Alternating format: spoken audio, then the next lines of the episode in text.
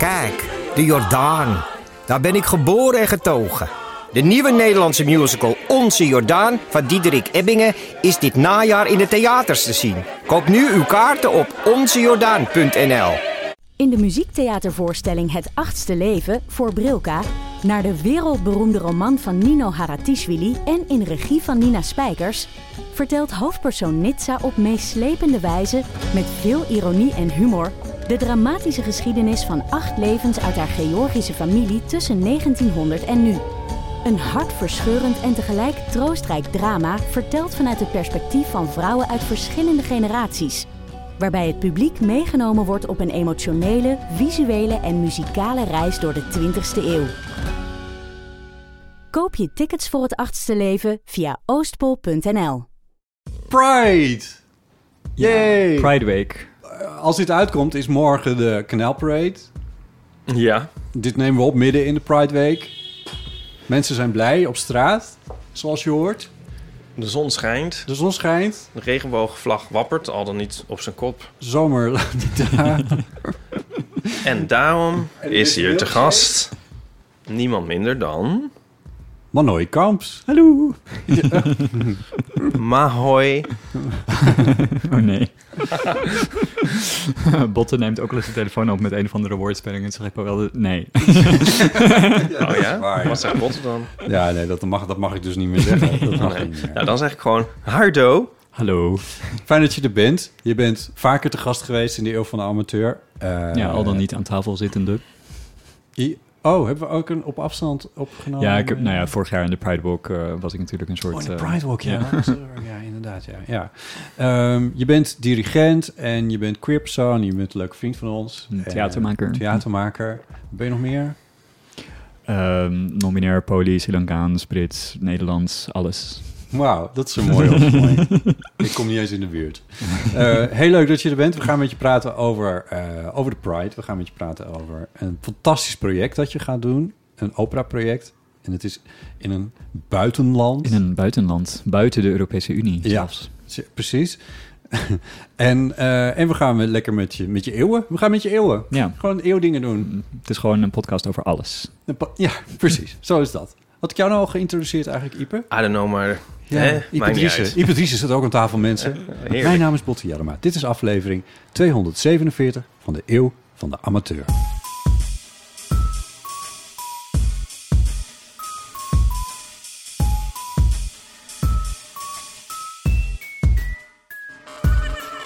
Je krijgt groeten van Lieven. Jullie beiden krijgen groeten van Lieven. Ik zat met Lieven in het park net. En we hadden een eh, observatie. Er zat een, een boomer mevrouw iets verderop. Op een kleedje. En die had iets gegeten uit een plastic zakje. En dat plastic zakje waaide van haar weg richting de waterkant. En zij ging, kwam zo langzaam in beweging achter dat... Het was een soort van... Dat ze voelde dat alle ogen in het park op haar gericht waren... van ga je dat zakje nog pakken voordat het in de oceaan in de plastic soep terechtkomt. Toen voelde ze zich verplicht om op te staan. Toen liep ze net langzaam genoeg dat het zakje toch in het water waaide. Toen waaide het zo net over het randje. En dat is, het is daar, nou, het is 30 centimeter naar het water, dus je kan er zo nog bij. Maar toen liep ze daar naartoe en toen was het, ach, Ach nee. ach nee. en toen liep ze weer op verrichte zaken terug. Oh, we vonden het zo stom. Ja, eigenlijk is dit nog erger dan er het wel gewoon op tijd pakken. Ja, ja wat erg. Nou, wel op tijd pakken is het goede om te doen. Eh, moet je niet eh, dit besluiten met eh, eh, de frase een bal van vuur? Ja, eigenlijk wel, ja. Dan even. eindigen- Ben je daar te moe Nu voor? eindigen we in een bal van... Ik, ik, ik voel, het voelt alsof we al in een bal van vuur terecht zijn gekomen. Waarom kan jij zo slecht tegen de hitte? Ja, het ja. is niet eens... Ik ging naar buiten en ik dacht... De zin kwam in mijn hoofd. Ik dacht, best een poëtisch zinnetje. Soms is, is mooi weer ook gewoon mooi weer. Dat dacht ik. Ik dacht, het is gewoon mooi weer. Het is gewoon mooi weer. Ipe, waar, waar, waar is de fatalistische Ipe die ik ken gebeurd en wat heb je met hem gedaan? Die het bang eerste- is dat we allemaal Het eerste woord is soms. soms is, is mooi weer gewoon mooi weer. Vandaag is, is het gewoon mooi weer. Ja, dat ben ik in dit geval wel eh, met je eens. En ik vind het hier nog steeds best wel aangenaam. Ja, maar jij zit als een soort soort raketje dat buiten de vriezer is gebleven een uur. eh, Lig je erbij. Ja. Ik heb het idee dat je het jezelf aanpraat. Hmm. Nee, ik heb er echt last van. Ga verhuis naar Lapland. Nou, dat lijkt me dus best aantrekkelijk. Het is een beetje jammer dat het al de helft van het jaar helemaal donker is. Ja, ik maar zeggen, eh, dat is dan ja. meer voor andere dingen niet zo Nee. Bij, bij licht en warmte, ja, dat, die, die zijn... eh, nou ja, is Aan elkaar. bijna synoniem. ja, zo niet één en hetzelfde. I know. Can't have one without the Other. other. Ja. Eh, ik weet het, ja, iets, ja, ik kan er niks aan doen. Mijn lijf is er niet geschikt voor. Als het meer dan een graad of 28 is, dan... Is het dat even? Ja, nou, Ja, op het randje. eh, 27. 27. Ja, in de stad is het hier net altijd wat warmer. Maar het is, Ik praat het ook wel deels een beetje aan, maar het is wel ergens op gestoeld. Namelijk dat ik ook bang ben voor vannacht. Dat ik dan weer geen oog dicht doe, omdat het zo warm is. En dat komt wel omdat het hierachter echt heel heet is. De zon staat er sowieso op op mijn slaapkamer. Maar eh, de twee hotels, belendende hotels... die hebben enorme koelinstallaties... eh, die richting de binnentuin blazen. En de binnentuin is echt 5 tot 10 graden warmer nog dan het eh, elders is. Kan je als niet, zij aan het kan koelen niet zijn. in die hotels? Ja, in de, de nacht boeken in de, die warmste nacht in een hotel boeken zodat ik in de koelte slaap. Ja, ja nou, dat is misschien eigenlijk best een idee. Nou ja. Weet je wat ik een leuk liedje vind? Moest ik net nog even aan denken met, toen je met Lieve in het park lag. Ken je dat liedje van Paul de Leeuw? Blote jongens in het park. Ik ken de titel, het liedje niet. Ja. Ik ook niet. Dat is echt een superleuk liedje. Waar gaat het over? Ja, het gaat over blote jongens in het park. Oh, En eh, weet niet waar ik kijken moet. Ehm, en dat vindt hij dan deels eh, opwindend en deels ook eh, moeilijk, zeg maar. En ehm, het is een heel mooi liedje. En het is... ehm daar kwam ik pas laatst achter geschreven en geproduceerd door Henk Temming van Het Goede Doel. Vond ik grappig. oh. Onderschat. Onderschat. Onderschat de. Nederlandse parel. Onderschat de Nederlandse parel. Ja. Ja. Ik wil eens even in het zonnetje gezet mag worden op zo'n Oh, zondag oké. als Ja. Nou, er- lag wel een mooie jongen, ja. ja. Hij was niet per se heel bloot, maar die was er wel in het park. Ja. Meer kan ik er niet over zeggen. Ik heb geen contact gezocht. Boemers ik met boterhamzakjes en... niet zo goed waar ik moest kijken. Mooi, ja, jongens. we zijn boos gemaakt over boomers. Ja, ja over eh, plastic dat in het water eh, eh, waait gesproken. Glitter. Oh ja. Glitter. Wat heb, Ja. heb jij, eh, heb jij wat met glitter? Eh, ik vind het vaak heel leuk staan, maar ik draag het eigenlijk nooit, omdat je het dan de rest van het jaar ook ergens nog blijft vinden. This is Ja. true. Ja. Het, is, het schijnt gewoon plastic... Het is gewoon letterlijk microplastic. Ja, als je, als je geen biodegradable Ja, glitter maar- koopt. maar ik geloof wat dat- elk weldenkend mens tegenwoordig zou moeten doen. Ja, maar doen ze dat? Is niet 90% van de glitter is volgens mij niet Waarschijnlijk niet. biodegradable. Nee. Dat soort dingetjes zou je toch gewoon eigenlijk gewoon, gewoon... Dat zou toch gewoon overnight verboden moeten worden even van alle glitter gewoon afbreekbaar. Ja. Veel goed punt. En net als, net als we met de rietjes hebben gedaan. Ik zag dat... Dus, dus, Ja, maar die dus- rietjes, daar zit weer, wel weer een heel ander... Glitter en rietjes zijn niet hetzelfde. Mm, die- eh, als het over microplastics gaat, misschien weer wel. Maar wat bedoel je? Nou, ik bedoel dat er heel veel ehm, kritiek op het hele rietjesplan is geweest vanuit de ehm, mensen met beperkingen community. Oh, De, Omdat Right. plastic rietjes eigenlijk op geen enkele andere manier vervangbaar zijn. Want er wordt dan heel vaak gezegd van ja, maar je hebt toch papier en metaal en weet ik wat. Maar die zijn allemaal op een bepaalde manier niet hetzelfde als plastic rietjes. Dus het feit dat er nu een algeheel verbod op plastic rietjes is, ehm, heeft het ontzettend moeilijk gemaakt om die überhaupt nog te krijgen voor als je er echt afhankelijk van bent. Wat dus een aantal mensen zijn. ja. Dus dat is, daar is niet goed over nagedacht. Hmm. Ehm, terwijl ze ook in zoverre niet dusdanig bijdragen aan het plastic probleem. Dat het nou echt. Het is, het is een beetje simpel politiek. Nou, oké, ja, nee, dat klopt. Omdat het overgrote deel van het plastic dat in de oceanen rondzwerft... komt van netten van de visserij. ja, ja, precies. Maar, Maar dat alle, is nog alle glitter reden. biodegradable maken, dat zou misschien veel meer impact kunnen hebben. Net zoals ze microplastics in tandpasta en zo verboden hebben. Ja. Ja. Wat ik zou willen is dat het dan niet is van we streven naar een reductie van eh, glitter van 20% eh, rond 2040. Ja. Maar gewoon van, oké, vanaf Stop morgen is het verboden. Ja. Ja, gewoon grote stappen, ja. Ben ik Ja. in Of ben ik nou een soort sta van. Stalinist nu aan het worden? Nou, ik klink een beetje als iemand die... eh, ik klink een beetje als, minister van de Wal over het stikstofdossier. Maar inderdaad, ja, nee. Niet storen. Zo. Sorry, die moest nog even. Hoe kom je erbij, dat bij glitter ineens? Was er een glitter trigger? Glitter trigger, nou, ehm, milkshake. Milkshake.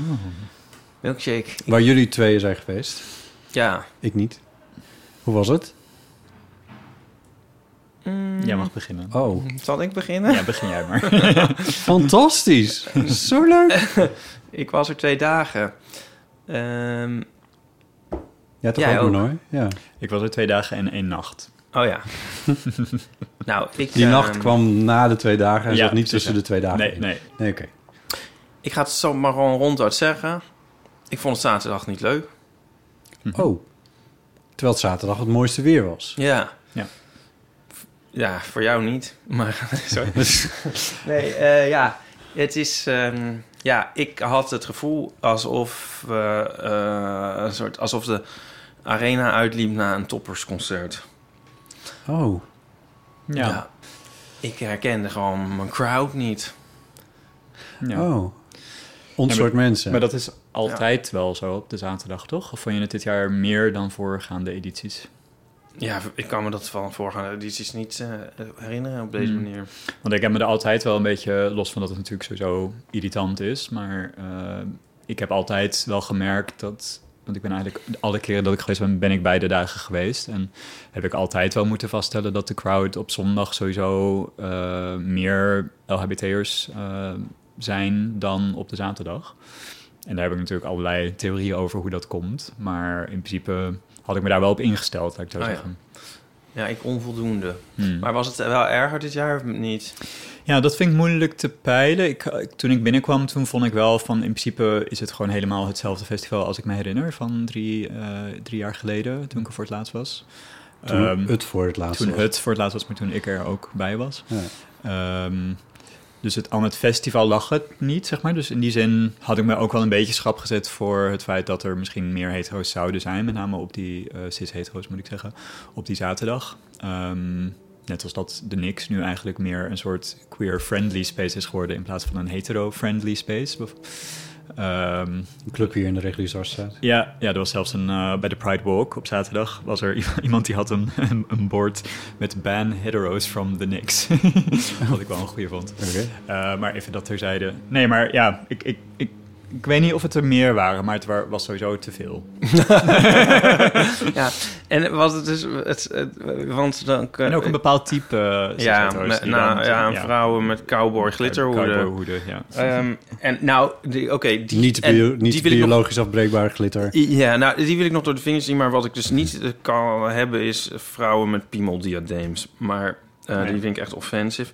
Maar eh, ja, in wansmaak dan. Maar ehm, Zo van, het is een lekker gek feest. ja, en wat... wat, wat Het is een soort kan je- vrijgezelle geitenfeest is het geworden. Ja, ja, vrijgezel, ja, inderdaad. Maar je kan dus vragen van, ja, wat is er erg aan of zo? Misschien vragen luisteraars zich dat af.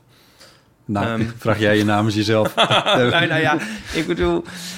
eh, kijk, ik heb niks tegen hetero's. Eh, Sommige van mijn beste vrienden zijn hetero. het is gewoon... ehm, in- ik weet niet, of moet ik het niet uitleggen?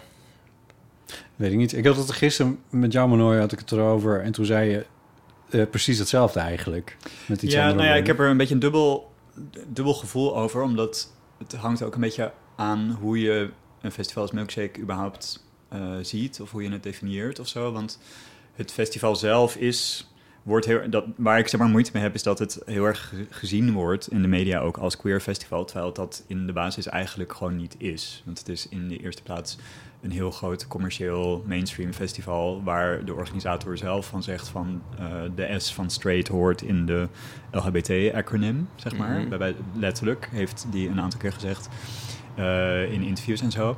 Dus de, hele, de, de hele basis van het festival zelf is eh, in mijn optiek gewoon niet queer in de soort van structural criticism sense of the word. Ehm, dus als je die verwachting dan gaat eh, projecteren op Milkshake, dan kom je natuurlijk sowieso van een koude kermis thuis, letterlijk. Ehm, maar het zou wel met relatief kleine aanpassingen, denk ik, een stuk meer pro-queer kunnen zijn. Door bijvoorbeeld ehm, dat veel meer op de voorgrond te stellen. Dat, het, dat uh, nou ja, cis-hetero's bijvoorbeeld eigenlijk te gast zijn. Nee, maar er er zijn gewoon feesten, zoals bij Speelruim of naar andere plekken, Ja. waarbij, waarbij dat veel meer een soort uitgangspunt is. Ja, maar daar, dat vind ik eigenlijk ook irritant. nou, Ehm, ik, ik vind dat wel goed. Ja, En, ik, ja, ja. maar ik heb liever toch dat het zichzelf reguleert eh, of zo. Dat, Ja, nou ja, want- dat, dat zou dus bijvoorbeeld ook kunnen. Want een andere drempel is natuurlijk dat het gewoon echt wel duur is. Eh, voor veel mensen is het gewoon niet te betalen. En, eh, En twee voor- kaartjes, prijs van twee kaartjes. Sorry. Eh, precies, en ook ter plekke, je mag natuurlijk geen eten naar binnen nemen enzovoort. Dus ja, als je dan e- een burger voor 10 euro moet kopen, zeg maar, dat gaat natuurlijk, dat tikt natuurlijk aan. Ja.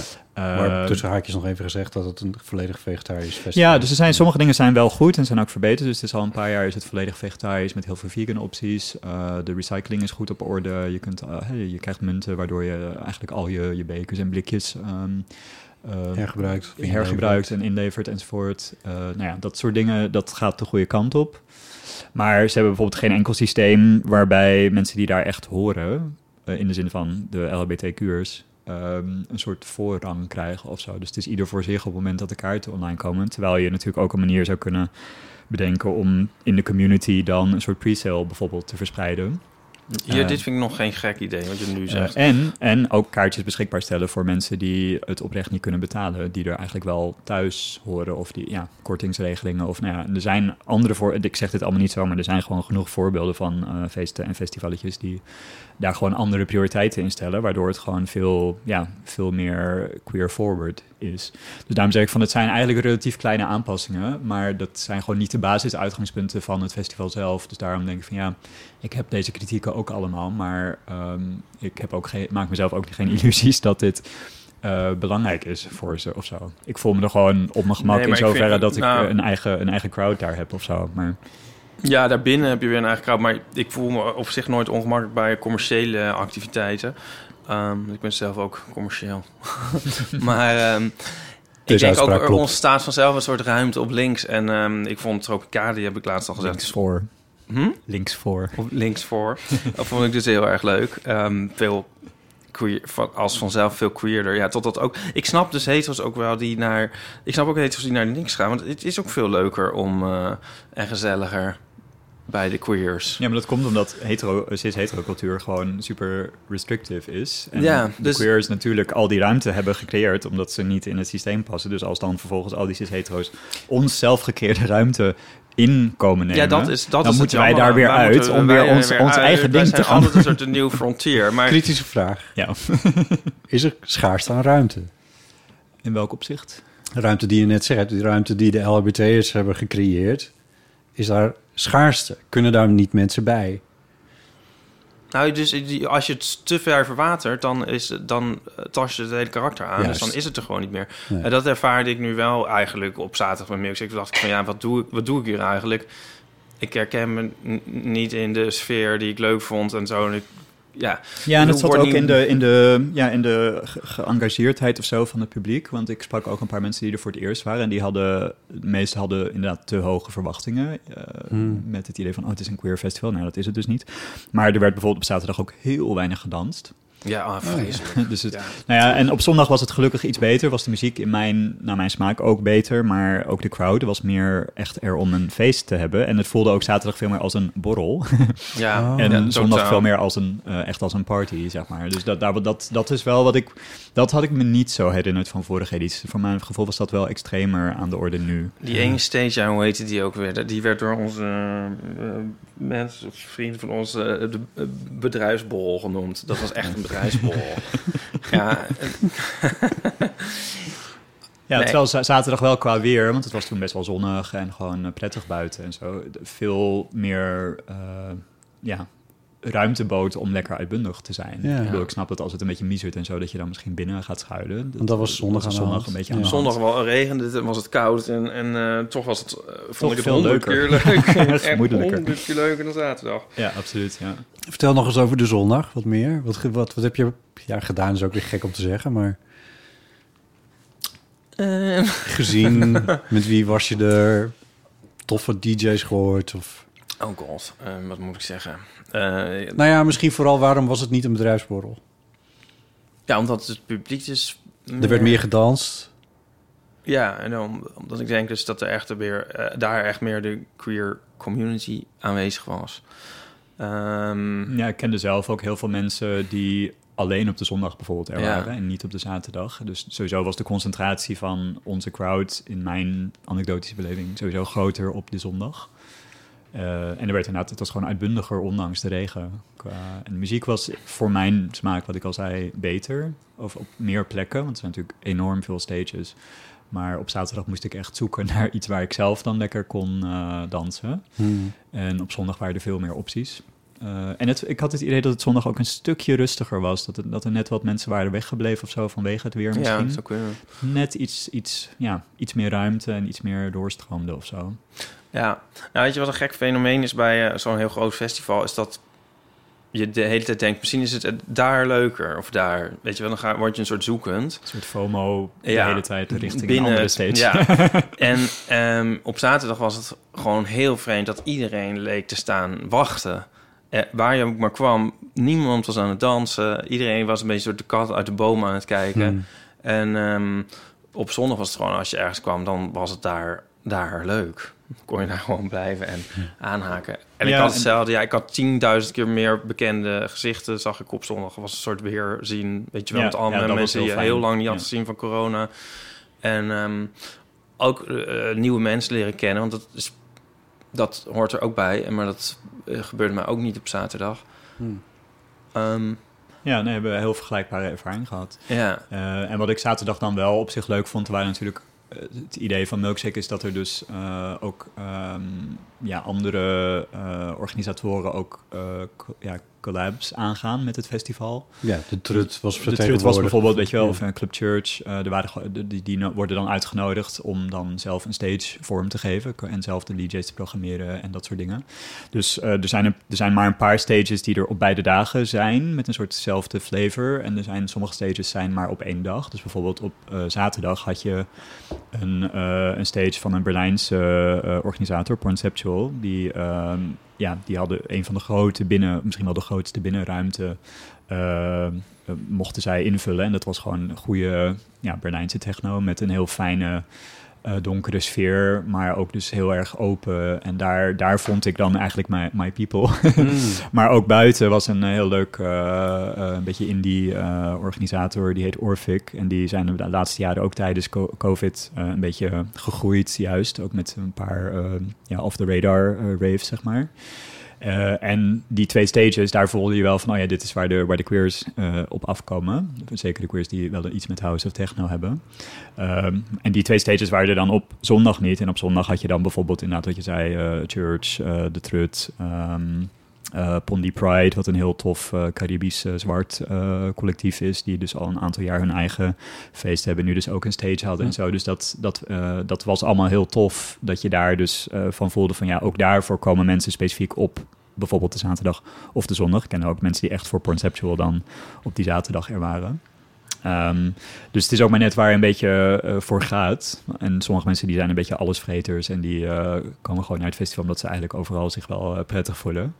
Maar dan eh, wil je natuurlijk wel dat er in principe goede muziek eh, gedraaid wordt. En eh, op, op de zondag was ook een, een, een, een minor celebrity, zullen we maar zeggen, in de vorm van uh, Jessie Ware. Die gaf een, die gaf een publieke optreden op een van de buitenstages. Echt, ik Dus, wil wie dat weer. Ik heb geen idee. Nou, ik moet heel eerlijk zeggen dat ik haar ook niet echt een soort kende. Sophie Alice Baxter Light. Ja, en het werd ook vergeleken met Kylie Minogue en zo, weet je. Dus het is een beetje die soort muziek. Ik, heb wel, ik, ik heb wel wat dingen van haar gehoord. Het is niet moderne helemaal mijn, disco.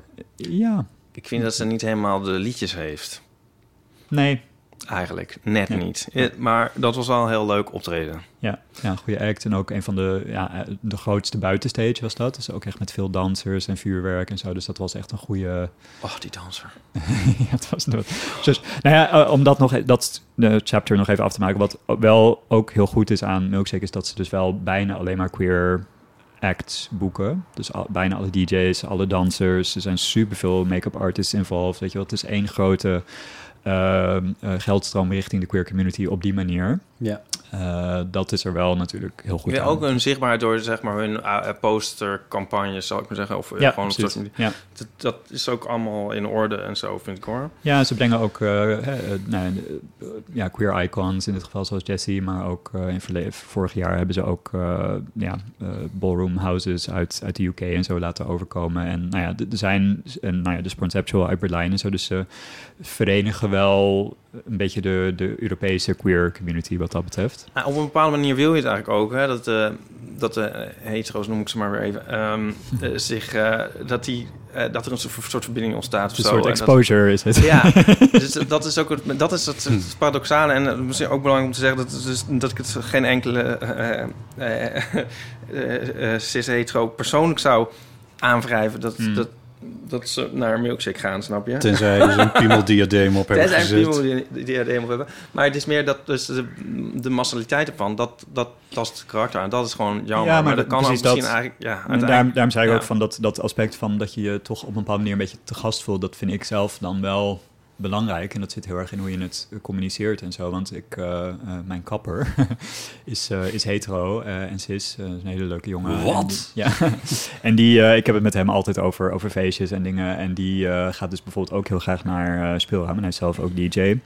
Ehm, en die zegt ook altijd van hij gaat heel graag naar speelruim, dat de, de muziek daar gewoon heel goed is. Ehm, en hij zei van ja, ik, ik vind het heel fijn dat ik me daar in principe te gast voel, maar wel heel welkom. Eh, en dat is ook natuurlijk wat je hebt als je in Berlijn bijvoorbeeld naar Berghain gaat als je niet queer bent. Want dat is in oorsprong is dat gewoon een super queer eh, club. Het is ook begonnen als een seksfeest eigenlijk, wat uitgegroeid is tot de techno-tempel die het nu is. Ehm, en nou ja, dat, dat element, dat, dat, dat ontbreekt zeg maar bij de milkshakes van deze wereld. En dus ook eh, bij Club Nix bijvoorbeeld in de reguliers. Dat het in die zin, ja, ik noem het dan maar even overgenomen is door, door hetero, cis-hetero Ja. crowds die eigenlijk zoiets hebben van ja, maar dit is, wij vinden dit leuk. Dus wij zijn hier en wij nemen ruimte in. En ook En niet Ze zijn met fucking veel. ja, ja, je hebt natuurlijk het verschil tussen. Je bedoel, er is natuurlijk een soort eh, running gag van, eh, van ook van eh, de, de, de, de, vrijgezellenfeesten en zo. Die worden per definitie al geweerd. Want dat zie je natuurlijk er meteen aan af als het zo'n soort groep is. Maar dan nog, er kunnen ook gewoon groepen zijn. Niks waarbij, over. Eh, bijvoorbeeld, ja, ja. Ja. dus in die, in die uitgaansgelegenheden. Dus ja, maar goed, dan kom je ook weer op thema's als duurbeleid en zo. En dat is natuurlijk super lastig. Dat, daar, ja. Ja. ik heb daar ook geen eh, sluitende... eh, eh, Hè, verdomme, daarvoor hebben we je uitgenodigd. Nou, definitieve antwoord ja. op het deurbeleid. Nou, ik heb, weet je wat mijn antwoord, mijn persoonlijke antwoord erop is? Ehm, je, het zo gay maken dat je dus het deurbeleid niet meer nodig hebt. Dus Mm. weet je wat ik eigenlijk lekker vind is. eh, ja, ooit begon ik hier nog een soort half besmuikt over in de eeuw, maar inmiddels ben ik helemaal om. Eh, eh, ik vind dus een feestje als Funhouse leuk. Mhm. Dat heeft zeg maar geen pretentie anders dan een soort commercieel te zijn. Maar het is zeg maar zo gay dat je er wel uitkijkt als eh, vrouw met piemeldiadeem om, om er naartoe te gaan. ja. En dat, dat kan bijna niet verwateren. En daar, daar voel ik me wel eh, lekker. Ja, maar ga jij dit weekend daar in Ja. principe ook heen? Ja, ik ben dus heel benieuwd hoe je dat gaat vinden. Want ik heb wel het idee dat er over de afgelopen jaren een, toch een verschuiving gaande is. Want je ziet toch dat veel meer, eh, tussen aanstekens open-minded of self-proclaimed open-minded cis-hetero's... toch zich vrijer voelen om ook naar nou ja, feesten als Funhouse eh, te gaan. En je ziet, maar goed, dit is door de hele geschiedenis altijd. Het hele, alles wat queer culture is, dat wordt langzaam maar hand Mm. wordt dat gewoon mainstream. Daar hebben jullie het natuurlijk ook heel vaak over. En je ziet nu bijvoorbeeld ook dat eh, de supermasculine eh, gespierde homo's... die Ja. jaren geleden misschien echt alleen nog maar in, in korte sportbroekjes... en weet ik veel wat, naar zo'n feest zouden gaan... die hebben nu, wat, wat wij als queers een paar jaar geleden al deden... die hebben nu de, de parelkettingen en de crop tops en weet ik veel wat ontdekt... Dus, nou ja, dus ik, ik heb nu ook voor de grap met, met mijn, eh, mijn queer vrienden, zeg maar, dat we zoiets hebben van, ja, oké, wat wordt nu ons ding? Er was laatst ook in het ar- Parool een artikel dat BDSM esthetiek en kleding en zo, dat dat nu ook helemaal omarmd wordt door de hetero mainstream. Mhm. Dus ook dat, weet je wel, dus de manieren waarop we sig- signalen, ook naar elkaar, van Mhm. wij zijn een bepaalde tribe, zo gezegd. Ik heb een idee. Ja, vertel. Een rode, een rode zakdoek. Ja, nou ja, ik wou dus inderdaad net zeggen, daar, dat was natuurlijk heel grappig om te zien dat bij de, eh, bij de boeren dat die zakdoek ineens weer uit de, uit de kast werd gehaald. En dat, eh, dat de gays en de queers zoiets zeiden van, oh, maar eh, als, je, als, je, in je, al. als je me in je rechter kontzak eh, Ja. draagt, dan, dan weten we wel hoe laat het is. Ehm, dus, dat, nou ja, dus ik ben heel benieuwd of je nu bij Funhouse dezelfde ervaring wat dat betreft gaat hebben qua publiek, zeg maar, als, als drie, vier jaar geleden. Omdat Ja, ik- nou ja, omdat ik ja vrees misschien dat er in het Pride Weekend is misschien anders, maar Ja. wanneer was ik er nou? Ehm, wat zal het dan geweest zijn? Ehm, twee maanden geleden of zo? Ja, in het voorjaar. ergens. Toen was het gewoon, ehm, toen had ik van al deze dingen geen last, zeg maar. Ja. Toen was het gewoon eh Ik vind loze super. mannen in sportbroekjes. Ja? Hm? Nee, mooi. Ja. Eh, de, dus ja, vind ik mooi. Maar de, de- ik vind het ook super interessant, omdat juist omdat er nu zo'n gat van drie jaar is geweest eigenlijk. Ja. Of nou ja, tweeënhalf, maar in ieder geval drie jaar waarin... Het is twee jaar, twee edities van Milkshake zijn er niet geweest. Eh, waarin je nu misschien ook... Waarin je dit ineens ook veel meer door hebt dat er zo'n verandering Ja. is. Ja. Ja, de snapshots zijn duidelijker verschillend van elkaar. Weet je dat Ja. er nog één klein dingetje is? En ik, eh, ik vraag me af of jij dat ook hebt. En, ehm Welke jij? maar nooit. Eh, Omdat je dus ook heel veel mensen heel lang niet gezien had. En ik, ik dacht van, is dit nou het effect van corona... dat sommige dingen dus ook een beetje verwaterd zijn? Mhm. En ik had het vorige keer over Grand Falloonery. Maar eh er was altijd zo van... Oh, Weet jij wat ja, het is? Nee. ja. Oké, leg Ja, even uit. Ehm, zeg maar, eh menen een- band te hebben eh, die eigenlijk nergens op gebaseerd is. Maar Oké. gewoon, ehm, maar het is Kurt Vonnegut harmless. heeft dit woord bedacht. Ja. Dit is niet- niet- ja. Maar dus, ehm, ik had dus ook met eh, sommige mensen onderhand zo van, nou ja, laat maar lopen.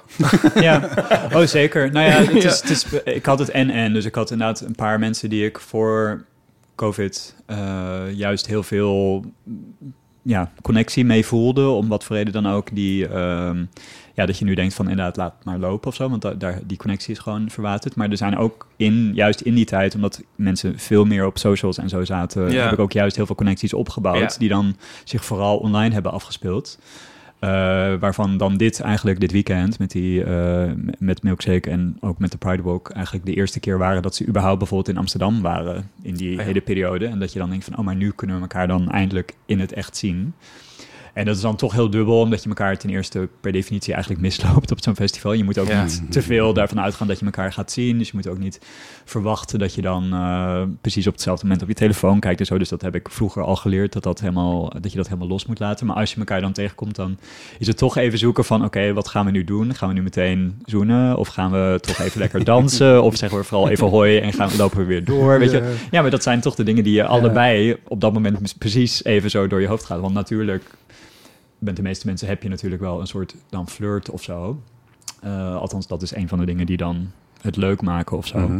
Maar ja, het is heel grappig dat je dan eigenlijk meteen aan mekaars radertjes ziet of zo, dat er diezelfde afweging wordt gemaakt van oké, gaan we er meteen voor? Of wordt Ja. het een soort...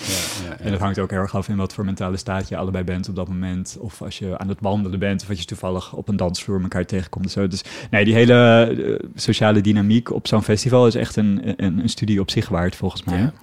Ehm, maar om nog even terug te komen op dat, ja, het zit, het zit me hoog, denk ik, omdat ik er steeds terug naar ga. Maar dat hele idee van te gast zijn, ik vind dat, voor mij zit dat heel erg in dat je... eh, Van de hetero's bedoel je? ook- ja, ja dat, je, dat je ruimte laat of zo. En want jij vroeg ook concreet naar ruimte, zeg maar, botten. Maar voor mij zit het bijvoorbeeld ook in, ik had, en dit gebeurt jullie ongetwijfeld ook wel eens, ik had bijvoorbeeld, toen ik naar Utrecht Pride was in, eh, in juni, was ik met een aantal liefjes ook naar een van de afterparties, waar dus ook een aantal cis-hetero's waren, which is fine.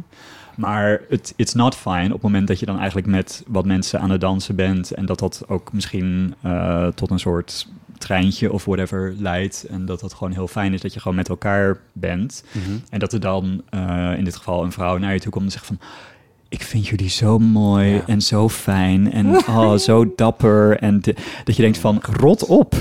wat, wat, wat, Ja. I mean, this is not the moment. I mean, dat je dat op straat doet Ja. tijdens een grote uitbundige parade. Oké, sure, maar dit was heel duidelijk een soort moment wat we met elkaar aan delen waren. En ze wilden dan ook nog met ons allemaal knuffelen en zo. En ik weet niet, we, we hebben dat dan uit een soort van verwardheid in het moment hebben we dat dan ook nog maar even wat gedaan. Nou ja, en dat is dus absoluut niet wat je moet doen. Nee. En dat is een beetje, nou ja, wat je zei ook, Ipe, van eh, maak het zo, zo gay of zo queer dat de, ze, ze, ze wegblijven. Ja, ik, ik vraag me soms af of dat genoeg is, want je hebt bijvoorbeeld ook Ja, eh, ik, ik, nou, ja. plekken, in, om maar Berlijn weer even als voorbeeld te nemen. Je hebt bijvoorbeeld daar de, de beruchte, beroemde KitKat Club. Waar ik inmiddels een paar keer geweest ben. En nou ja, dat is in principe eh, all gender, eh, all dress code, zeg maar. Maar je hebt wel verschillende avonden eh, met verschillende thema's en verschillende niveaus van seksualiteit. Maar de eerste keer dat ik daarheen ging, ik wist precies waar ik heen ging. Maar de deurbeleid was toen van, er wordt aan iedereen gevraagd van, weet je wel dat het een seksfeest is? En zei ik van, ja, daar kom ik voor.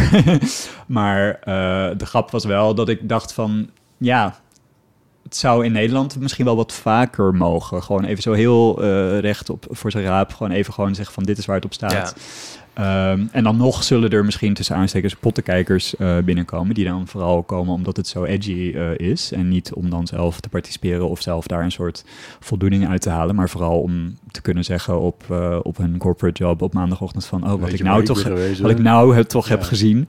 Eh, nou ja, goed. Maar dat voorbeeld wat je weet, ja, ik heb het een keer gehad. ehm, nou, ik denk dat heel veel mensen dit hebben meegemaakt. Ik had het een keertje bij eh, Disco Totaal en ehm, toen was ik aan, ja. aan het zoenen met iemand en toen kwam er een eh, meisje. van, Oh, ja, ik, ik, ik wou gewoon even zeggen dat ik jullie zo mooi aan het zoenen vind. Ja, precies. Maar toen stond er, het is echt, ik, ik zweer dat dit echt gebeurd is. Er stond dus gewoon een soort rij, noem ik het maar. Ja. Er stond dus gewoon nog een meisje achter haar. Die Die dat ook... meteen aansloot. Die meteen naar haar dat ook nog kwam zeggen. Is echt zo van, ja, Dus het was een soort meet and greet met de queers. ga weg. Ga- Echt, werkelijk. Oh, dat is wel echt next level Ja, inderdaad. Maar toen dacht ik van, ja, zou je nou ook... Ja, maar ik, ja, het zou wel grappig zijn als je ooit in een darkroom bent... en eh, er komt een vrouw zeggen van... ik vind jullie zo mooi aan het neuken zijn. Oh, dat, Maar- this, this definitely has happened. Ooit ergens op de wereld gebeurd. Sometime. Ja. Maar een vriend van mij heeft op Milkshake te horen gekregen van... Oh, wat geweldig dat je homo bent. Oh. Ja, Oh. ja. Ja. Nee, dat is moet je inderdaad ermee? not the way to go. Nee, nee. Toen- en, eh, ik denk een jaar of... Ja, dit is een, een, flink aantal jaren geleden... maar dan had je in de trut wel dat... ehm, eh, gewoon op een, op een doordeweekse zondag, zeg maar... dat daar ehm, een van de... meestal was het een van de medewerkers van de trut... vrijwilligers daar dan dus... eh, gewoon poedelnaakt doorheen liep, piemelnaakt... Ja. eh, door het publiek liep. Om wat ik- mensen, met bepaalde mensen af te schrikken. ja, dat gevoel. Ja, ik bedoel, ik denk wel dat. Ik denk wel dat dat. dat Deels, ik weet niet precies of dat helemaal zo uitgedacht was op die manier, maar ik denk wel dat dat het effect wel een klein beetje heeft. Ja. Ik denk dat een. Ik denk dat een hetero man die, eh, die daar, eh, zeg maar, ja, dat had je er wel eens in de trut. Dat er, dat er dan wat studenten waren die het dan wel grappig vonden om op zondagavond naar een club te gaan en, en de trut kost niks. Dat die daar dan toch wat ongemakkelijk van worden. Nou, Ja. prima. En dan ga, kom dan niet. Want eh, bij de Trut was het vroeger, dat was voor mijn tijd, maar werd ook aan de deur toch gevraagd van of je potflikker of bi was. Daar heb ik ook nog wel eens meegemaakt. Ja, ja. ja.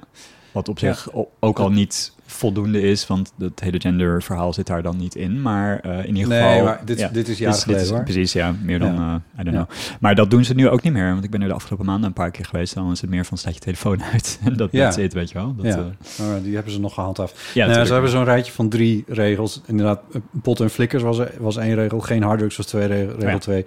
En geen telefoons was, Ja. was regel Nou ja, in principe zijn, is dat nog wel... Ja, nou ja, goed, in de basis ook geen slecht idee. Maar Ja, misschien een beetje update of zo. I don't know. Maar een beetje zo'n... Ja, hoe zeg je dat? Dat het zichzelf wat uitfiltert.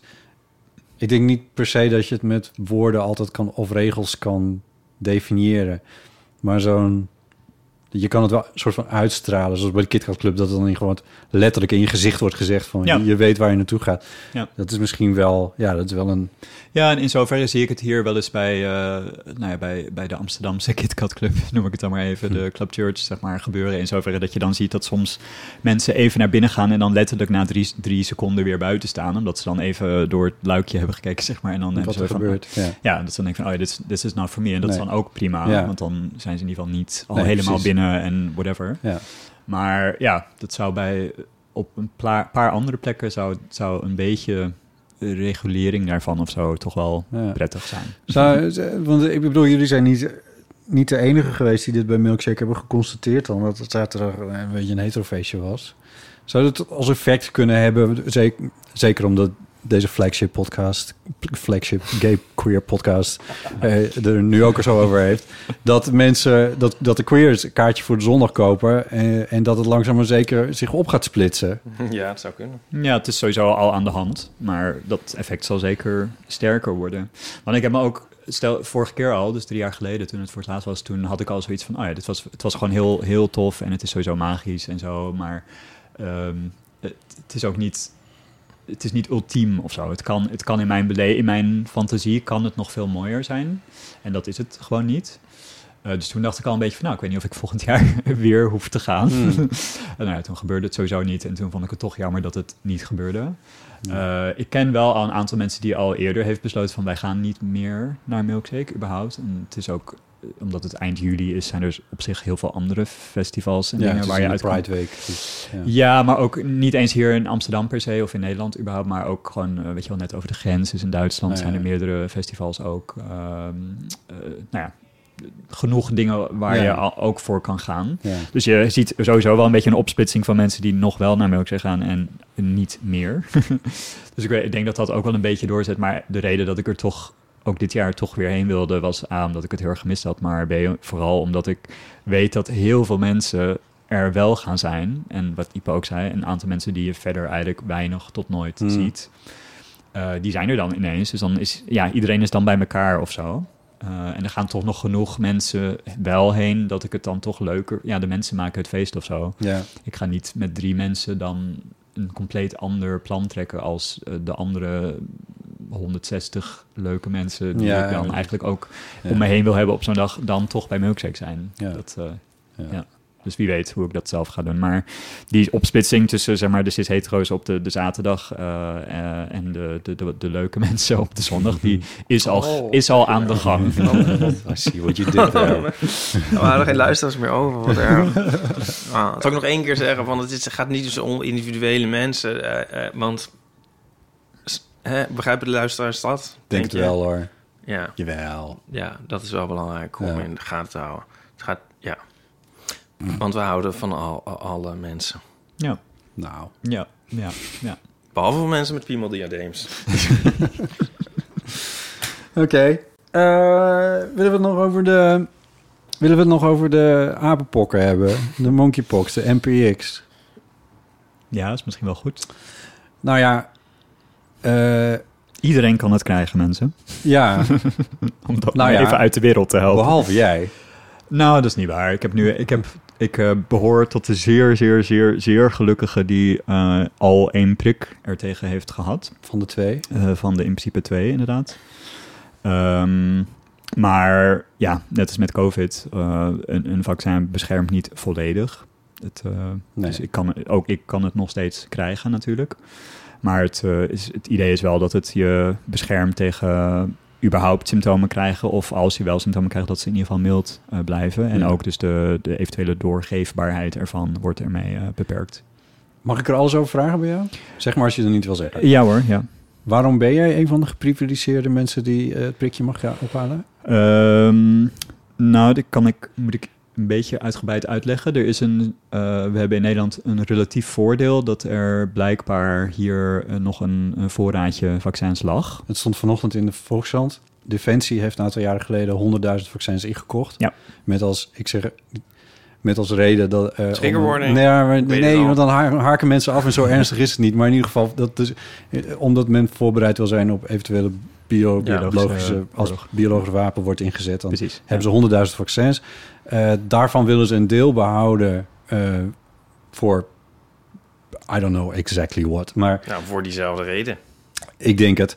En eh, dan, dat is ongeveer een derde. En een derde willen ze behouden om mensen die in de omgeving zijn van mensen die het hebben gehad, om die te kunnen Ja, vaccineren. Ringvaccinatie. En een derde, en dat is dan dus die 32.000 ongeveer vaccins, gaan ze inzetten om, eh, nou ja, de, de frontliners. van, ja, een soort ja, van. nee, zo, precies. Dus, ja. we, nou ja, dus, eh, precies. Dus eh, we hadden hier relatief eh, grote voorraad ten opzichte van sommige andere landen. En dan heb ik het ook bijvoorbeeld over Duitsland en de UK en zo. Dus wij in Nederland hadden dat al. ja.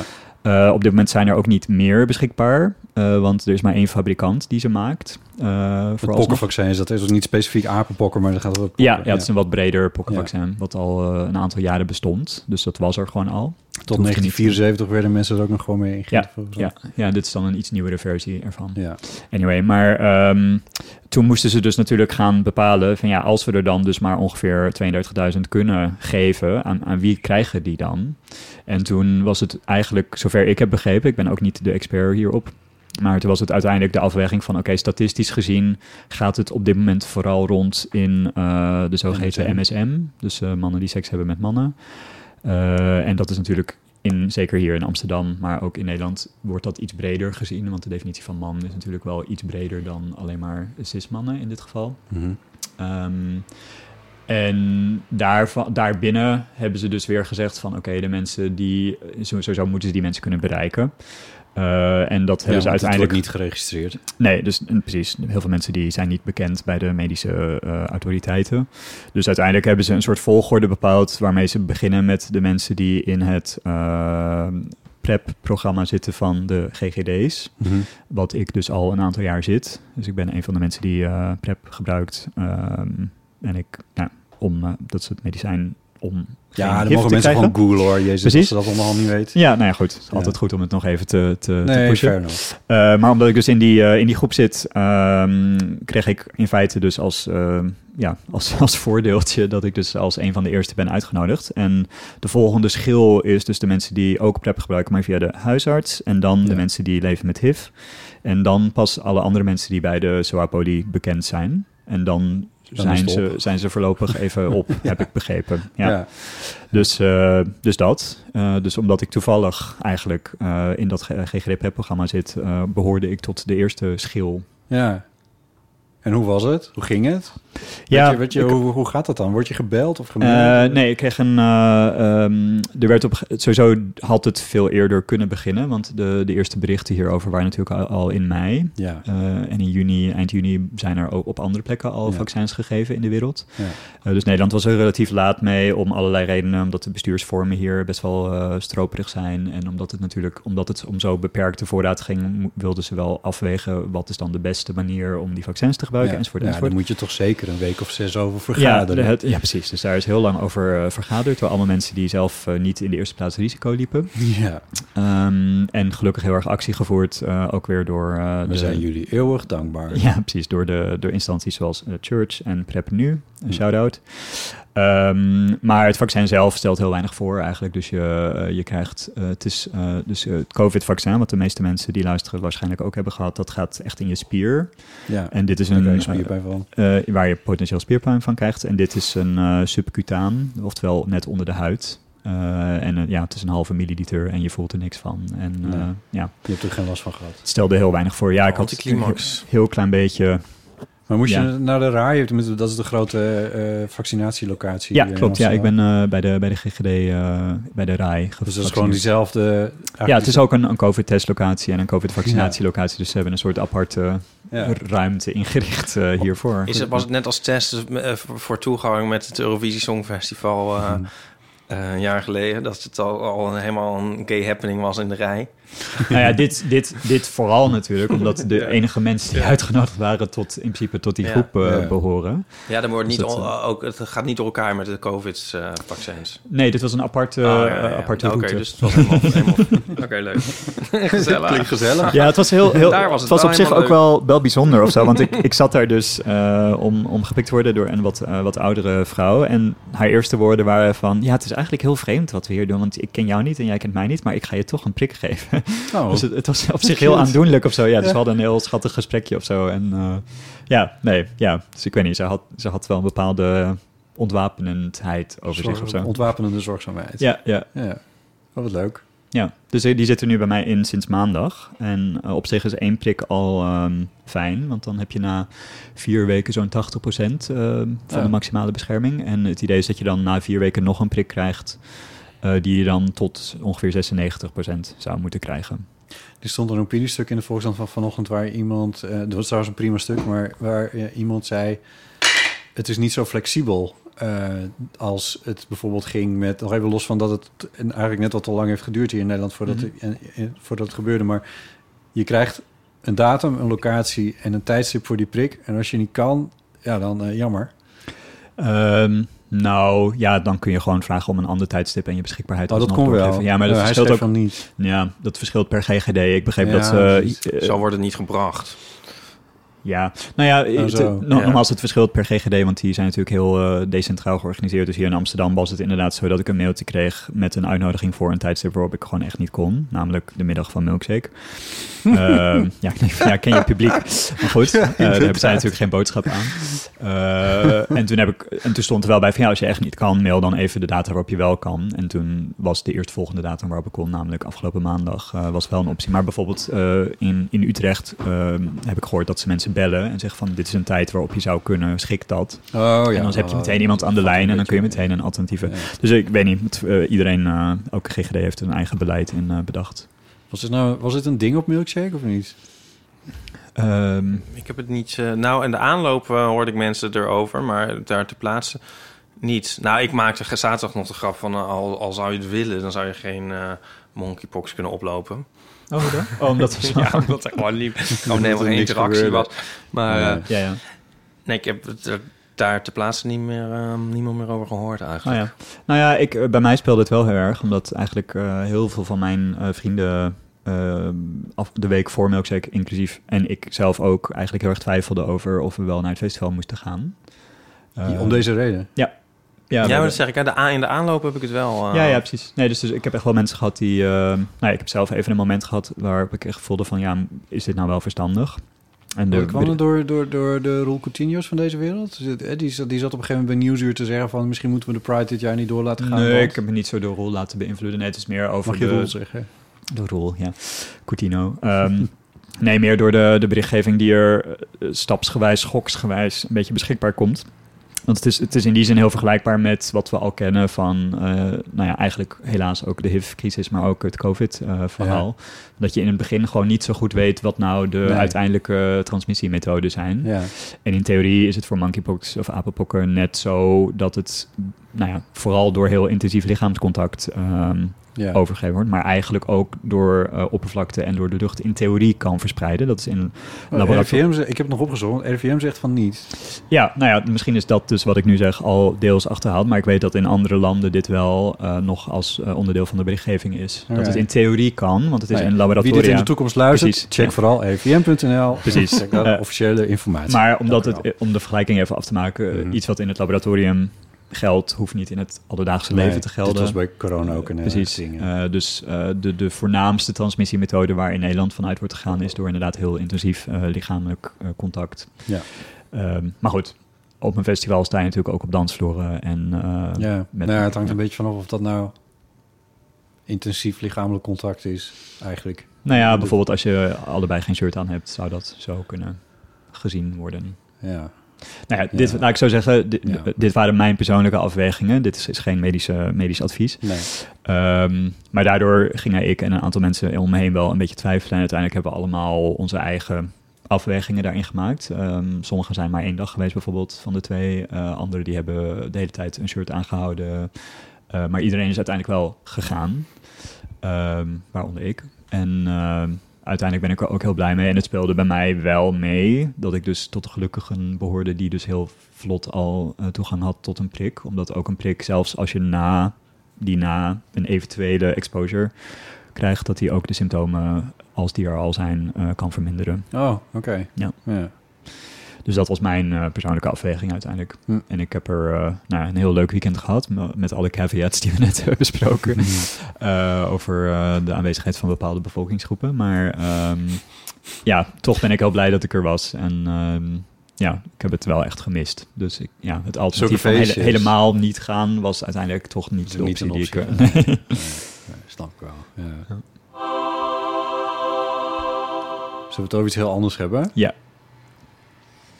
The ballrooms and bedrooms of high society are a dizzying world in the life of Violetta, the most glamorous courtesan in all of Paris.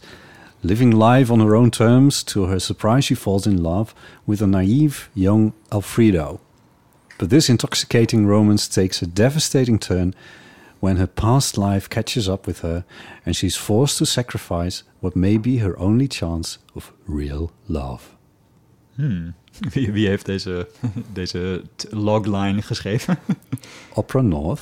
Oh, wat goed. Ja, nou, toevallig is dat het bedrijf waar ik ga werken. Ja, sterker nog, meteen na de Pride Ja, ja. stap ik, jij eh, op de boot. Nee, helaas op het vliegtuig. Oh, ik had veel liever met, met de trein willen gaan, maar eh, dat kan echt. niet. Vergeet alles wat over de glitters is gezegd. Zinloos. Nee, oké, maar goed, je moet ergens diep Engeland in. Nou, je Dus hebt Taylor Swift en je hebt ik. Wat heeft Taylor Swift gedaan? Want het gaat een beetje rond, maar ik ja, heb veel vaker gevlogen dan, Dan- de gemiddelde persoon. Ja, nou, dat overkomt iedereen behalve Coldplay volgens mij, toch? ja, nou ja, laten we het verder niet over hebben. laten, we het, laten we het hierover hebben. Eh, nee, dit, is, eh, dit, is de, dit, dit was de, de eerste alinea onder eh, het kopje La Traviata. Ja. Wat, eh, wat op de website van Opera North staat, waar jouw gezichtje bij de cast staat. Ja, Jouw gezichtje. ja, hoofd. Hoe is een gezichtje? Want dat ga je dirigeren. Ja, ik ga gewoon ineens een, een, een hele Een hele opera? Een hele opera Een hele uit, het, uit het ijzeren repertoire Ja. eh, dirigeren. Ja. Oh my god.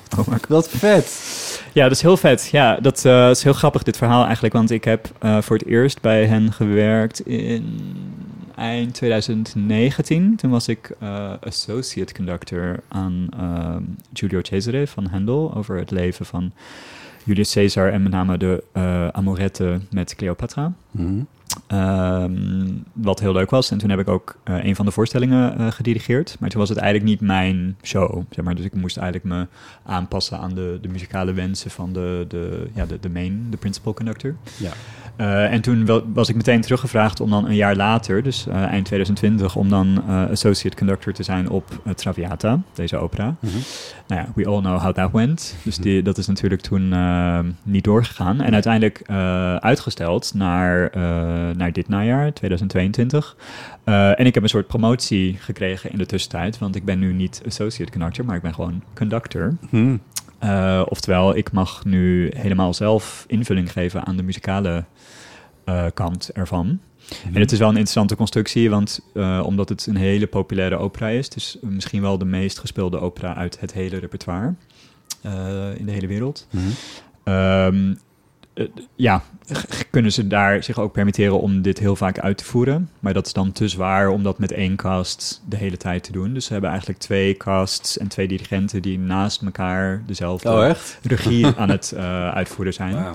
Maar in zoverre dus heb ik, ik heb dus mijn eigen cast, met wie ik dus mijn eigen muzikale... Maar er zijn eigenlijk twee voorstellingen dus. ja, ja, je zou dus in die zin in één week naar twee verschillende Traviata's kunnen gaan, die dus op muzikaal niveau in ieder geval eh, eh, subtiel en significant van elkaar kunnen verschillen. Ja, ja. Want dat is een andere dirigent. Die, Ja, Die- ja, de andere dirigent heet Jonathan Webb en hij is een eh, Brit die al heel lang in Italië woont en werkt. Ja. Dus hij, eh, ja, hij wordt ook wel gezien als een soort specialist in dit, in dit repertoire. Ja.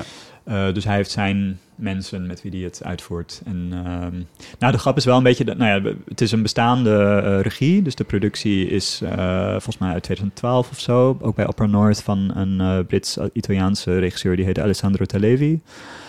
En eh, we doen een, ja, een revival, heet dat dan. Dus een reprise van die voorstelling. Maar omdat het zo lang geleden is en de cast helemaal nieuw is... en de regisseur er eigenlijk de hele periode ook bij is... heel vaak bij een revival, dan, eh, ja, dan de toenmalige assistent... die mag het dan even opnieuw ophalen. Maar nu, eigenlijk gaan we het nu hermaken... binnen de parameters die ze toen hebben bedacht. Ja. Maar wel met deze nieuwe mensen. En omdat Parameters zijn dan bijvoorbeeld decorstukken ook. het en decor dat- en je kunt niet ineens een compleet ander concept erop loslaten. Nee. Dus je moet eigenlijk binnen hetzelfde concept ongeveer, maar je kunt natuurlijk op heel op allerlei niveaus kun je toch besluiten om daar eh, net iets andere keuzes in te maken. En ja, het idee van die regisseur is over het stuk natuurlijk ook in, tenminste neem ik aan, in die tien jaar ongeveer dat het eh, geleden is, is dat ook weer doorontwikkeld. Dus waarschijnlijk gaat hij ook weer andere kleine accenten daarin eh, aanbrengen die hij toen niet heeft gedaan. Dus ik ben, ja, ik heb er heel veel zin in om dan, dus in die zin, het is een goede eh, middenweg tussen helemaal from scratch een nieuwe productie maken eh, en alleen maar even iets herhalen wat er al was. Want ik kan wel, nou ja, een soort discussie en een dialoog hebben over hoe het, ja, hoe het stuk eruit moet zien. Uh, muzikaal dan in ieder geval en, en dramaturgisch eigenlijk. Maar ik hoef niet een soort totaal idee erover te hebben, want een aantal dingen zijn al Ja. van per definitie ingevuld. Dus ik ben bijvoorbeeld superveel over aan het lezen en het is eh, gebaseerd op een, ehm, ja, op een novelle en een toneelstuk geschreven door de zoon van de beroemde Alexandre Dumas, die de Musketeers heeft geschreven. Dus deze heet dan Alexandre Dumas fils, de zoon van. Eh, dus die is vooral beroemd vanwege dit, eh, dit stuk. En hij heeft ook de historische persoon gekend waarop Traviata gebaseerd is.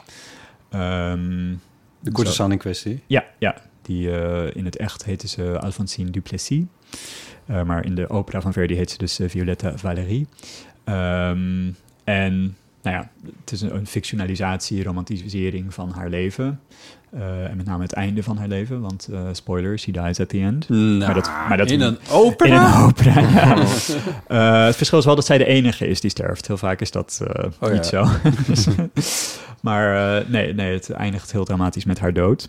Ja. Maar dat weet je al vanaf het begin, want zij heeft, als zoveel mensen in die tijd, heeft ze tuberculose. De, de, de, de, de, apenpokker van... de, de illness of beauty, zeg maar. Oh ja. Ehm, het was echt een schoonheidsideaal toen om, om, om tuberculose. Om de mensen, ja, omdat je er zo bleek en, Oh, ja. en mooi eigenlijk van werd, was dat Ja. ook iets wat mensen dus ook met make-up en zo gingen imiteren. Dat is Oh, heel God. interessant. eh, ja. Maar dat even, dus dat is vanaf het begin van de opera is dat al een gegeven. Ze gaat gewoon hier aan sterven. Dit, dit, gaat, dit gaat over de romantische periode. hè? Dit gaat niet over... Dat, want dat van Dumas, dat is al... Dat is al Nou, het, ouder? eh, Of ja, nee, dus, wat ik, dus wat ik zei, ik heb er heel veel over gelezen. En het Ja. is maar de vraag hoeveel ik daarvan echt nodig ga hebben tussen aanstekens. Ja, maar ik wilde het vooral voor mezelf. Maar het, het speelt zich af zo een beetje in de jaren eh, 1850 ongeveer. Maar tussen het boek waarop het, de opera gebaseerd is en de dood van Duplessis zit eigenlijk maar, I don't know, 15 jaar of zo. Het is heel kort na elkaar ontstaan. En toen was die, dat toneelstuk eh, was een ding geworden. En toen heeft Verdi echt binnen een jaar daar een opera van gemaakt. Ah, Dus oké. het Dus is dat allemaal binnen... snel. Ja, dus alle Ja. mensen die, het, eh, ja, die de opera hebben gezien, die zouden in theorie ook de Ja. persoon in kwestie hebben kunnen Ja, kennen, zeg maar. Nou, staat er... Ik bedoel, ik weet dat je dat ook gewoon bent. Maar er staat op je website ook dat je queer conductor bent. Mhm. Maar dat, dat lijkt me hier toch wel een interessante kwestie. Van- Want de ideeën over hoe er met vrouwen om werd gegaan... hoe Ja. er met seksualiteit om werd gegaan... hoe er met verleiding werd omgegaan... dat was in de 19e eeuw, in de tijd van de romantiek van Verdi... was dat wel misschien wel iets anders dan de ideeën die jij daar per se over hebt. Ja, ja, oh ja, absoluut. Ja, nee, dat is, dat is een heel interessante eh, eh, spanning natuurlijk. Want, ehm, nou ja, om, om het nog even verder in context te plaatsen. Dus Mhm. eh, Violetta is een courtisaan, zoals dat in dat eh, mooie tekstje is. En het woord courtisaan kennen mensen misschien ook uit eh, de film Moulin Rouge. Mhm. Ehm, en dat wil eigenlijk, dus wat we misschien vandaag de dag een high-class escort zouden noemen. Mhm. Ehm, of zoals het in die tijd vaak heette, een kept woman. Oftewel iemand wiens leven gefinancierd werd door rijke mannen. Ehm, maar ja, in, in heel plat, dus ja, eh, vandaag zouden we dat eh, een sekswerker noemen. Maar in de tijd van Verdi eh, was het ten eerste heel revolutionair om daar een opera over te schrijven. Sterker nog, het was eigenlijk eh, Not done. not done en verboden. En het stuk moest zich in een andere tijd afspelen om niet het volk op eh, ideeën van opstand te brengen. Het gaat niet over nu, het is algemeen. Ja. ja. Nee, maar serieus, nee, dus er, was, er was nog censuur in het voormalige Italië, want het was toen nog geen Unie. En het stuk is dus in de première eh, zo gestaged dat het zich in rond 1700 afspeelde. wat dus echt nergens op sloeg. Want Nee. alle muziek die Verdi gebruikte was heel erg van zijn tijd. Ja. En dat hele, die, al die verhoudingen en zo, die klopten echt alleen maar in zijn eigen tijdsgevricht. Dus om het dan nog 150 jaar daarvoor weer af te laten spelen. Dat is een soort, soort verzonnen romantiek renaissance was dit. ja, heel bizar. eh, Ja. eh, nou ja, hij was daar natuurlijk ook helemaal niet eh, blij mee. Want hij wilde juist iets over het, maar dat was het een politieke keuze eigenlijk. Nou, niet zijn keuze, maar dat was opgelegd. Ja, Hmm. ja. Ehm, maar als je dan weer 150, ruim 150 jaar later, waar we nu ongeveer zitten, eh, kijken we natuurlijk heel, heel met een feministische queer blik natuurlijk heel erg naar, ja, eh, wat voor, ja, hoe zeg je dat, wat voor ehm, zelfstandige autonomie, eh, agency in het Engels, ehm, heeft zo'n vrouw eigenlijk. En uit wiens perspectief wordt dit verhaal verteld? Nou ja, in dit geval is het heel duidelijk, want het is gebaseerd op het perspectief van eh, een man met wie ze een affaire heeft gehad. Ehm, dus zij komt zelf niet eh, als, als eh, in de ik-persoon aan het woord. Ehm, wel in het libretto natuurlijk, want ze zingt natuurlijk gewoon bepaalde teksten, maar de, de, degene die het geschreven heeft, dat zijn allemaal mannen. Dus dat is al een soort afstand die we ervaren. Eh, dus het is, en wat heel interessant is, is dat, eh, wat ik zei, het, is, het was ontzettend eh, veel te progressief eigenlijk voor de tijd waarin het geschreven is, omdat ehm, het heel erg gezien werd door de autoriteiten als een apology voor sekswork. Hm. Eh, in de zin van, je kunt niet dit goed praten, zeg maar. Eh, terwijl het hele eerste hoofdstuk van het boek, wat ik nog steeds aan het lezen ben, eh, is eigenlijk een soort eh, ding van ja, maar wij, wij als maatschappij moeten begrijpen dat eh, mensen die als Violetta ehm, dit soort werk gaan doen, dat zij een soort victim zijn van hun omgeving en van hun, van hun verleden. En ze verdienen ons, ons mededogen en niet onze, onze scorn of verachting. Ja, precies. Mhm. Dus het wordt ook met een heel christelijke moraal zeg maar, ingevuld Juist. en zo. Weet je, wel, de Maria Magdalena-achtige figuur. Ja. Ehm, dus, nou ja, nogmaals, het is heel pietistisch en heel ja, progressief in de zin dat, niet zozeer vanuit nu bezien, maar vanuit de tijd, dat je dus eigenlijk niet zo'n zo'n vrouw die dit werk doet eh, op een laag eh, maatschappelijk niveau moet houden, Ja. maar dat je eigenlijk haar als voorwaardig moet zien. En dan vraagt Opera North een queer conductor. ja, nou ja, kijk, het grappige is dat ik eh, in dit geval dus veel meer een traditionele dirigentenrol heb. Ja. Oftewel, ik ben, nou, ik ben natuurlijk ook theatermaker, maar in dit geval ben ik niet heel erg betrokken bij Ja, het maken van de productie op. Zelf. Eh. En sterker nog, de productie bestaat al. Stel dat die nog niet had bestaan, dan had ik natuurlijk vanaf from scratch met de makers, eh, de andere makers, Ja. het wel over deze dingen kunnen hebben. Ehm, maar wat het ook lastig maakt, want ik heb wel voor mezelf ook zitten nadenken van ja, hoe kun je daar een soort eh, hedendaagse visie op loslaten? Maar wat het lastig maakt is dat het in zekere zin zo in zijn eigen tijd speelt. Want het eh, central plot point is zeg maar dat eh, zij krijgt dus een affaire met eh, de Alfredo. die weer de zoon is van een, ehm, ja, een beetje een simpele, wat we nu zouden zeggen, middenklasse man uit de, uit de countryside, uit de Provence. En die dwingt Violetta eigenlijk om haar liefde met Alfredo op te geven, zodat zijn dochter niet in schande zal vallen. Mhm. Met andere woorden, omdat zijn zoon een relatie heeft met een, eh, zoals hij zelf zegt, met een hoer, kan zijn dochter eh, geen Ja. toekomst meer hebben. Ah, ja.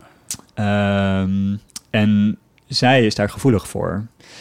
En dat heeft twee verklaringen. Violet, Violetta. is Violetta is daar gevoelig voor. Dus zij, zij geeft hem eigenlijk wat hij wil. Oftewel, ze eh, geeft de liefde met Alfredo op.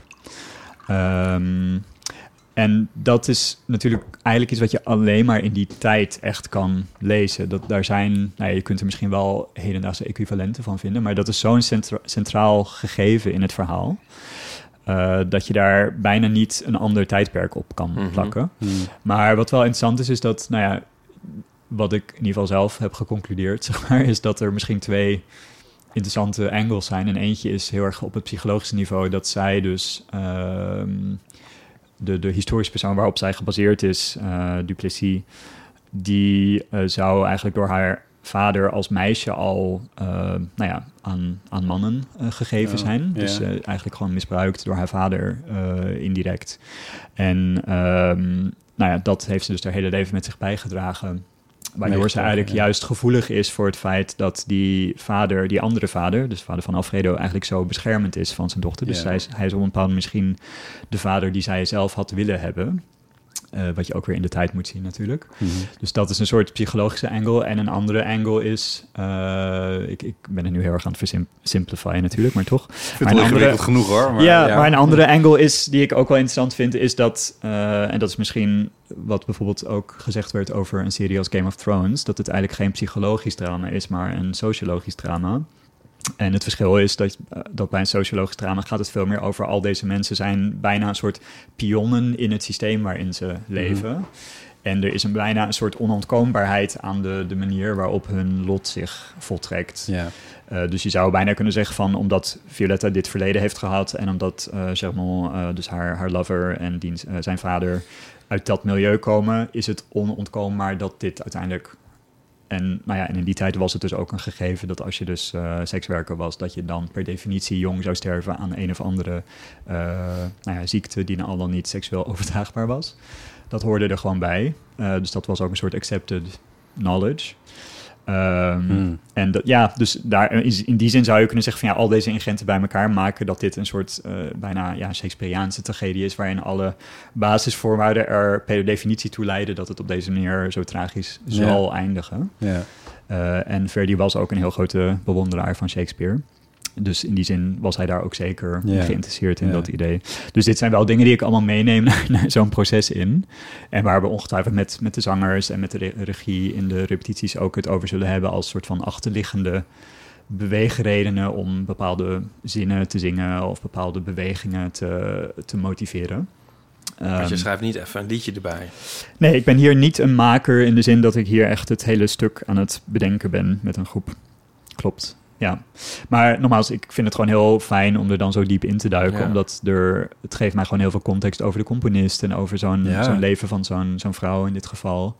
Eh, en ja, en om dan deze componist te begrijpen, moet ik eigenlijk ook alle componisten daarvoor begrijpen. En weet je, dus het is ook Ja. een, een deep dive into de muziekgeschiedenis opnieuw. En ja, wat is de, de, de, de Risorgimento, de beweging waar Verdi onderdeel was van was om Italië dus één te laten worden.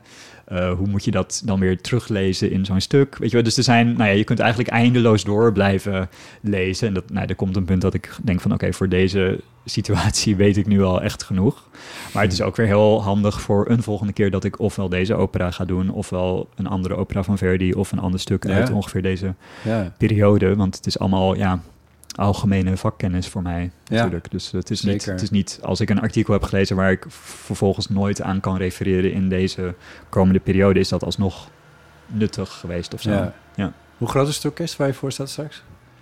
Oeh, ehm, dat kan ik niet zo. ik- ja, snelle schatting is eh 70, 80 of Oh, zo. ja. Ja. zoiets. Het is niet het allergrootste romantische orkest. eh, nee, maar wat het is je- wel meer dan een kamerorkest. Ja, dat zeker. Ja. Ja, ja. ja. En we spelen ook in eh, hele mooie, eh, ja, een beetje 17e, 18e eeuwse operahuizen. Echt met van die mooie stad Schouwburg Amsterdam, ronde. Het is een tournee door Engeland, hè? waar Ja, door eh, Opera Ja. North speelt dus ook vooral in het noorden van Engeland. Spannend. Ja, ja. En ehm, ja, het is heel, die- heel moet tof. je die dan allemaal leren kennen, die mensen? Ehm, welke mensen heb je het nou, die, dat hele orkest. Nou, eh, in dit geval heb ik, omdat er dus twee dirigenten zijn, heb ik iets minder tijd met het orkest dan ik anders zou hebben gehad. Dus eh, we hebben besloten dat eh, mijn collega-dirigent, die, die zeept het orkest eigenlijk in zonder de zangers. En daarna ga ik ze pas voor het eerst zien, als ze al ingezeept zijn. Eh, dus dan ben ik vooral bezig met dingen samenbrengen. Dus dan heb ik niet evenveel tijd met ze om ze echt allemaal individueel te leren kennen. Maar dat kan bijna nooit hoor. Je hebt bijna, Ja. Ja, het zijn, wat ik zei, als het er 70 zijn, dan kun je er misschien met 20 of zo leuke eh koffieautomaatgesprekken hebben. Ja. Ehm, En ingezeept.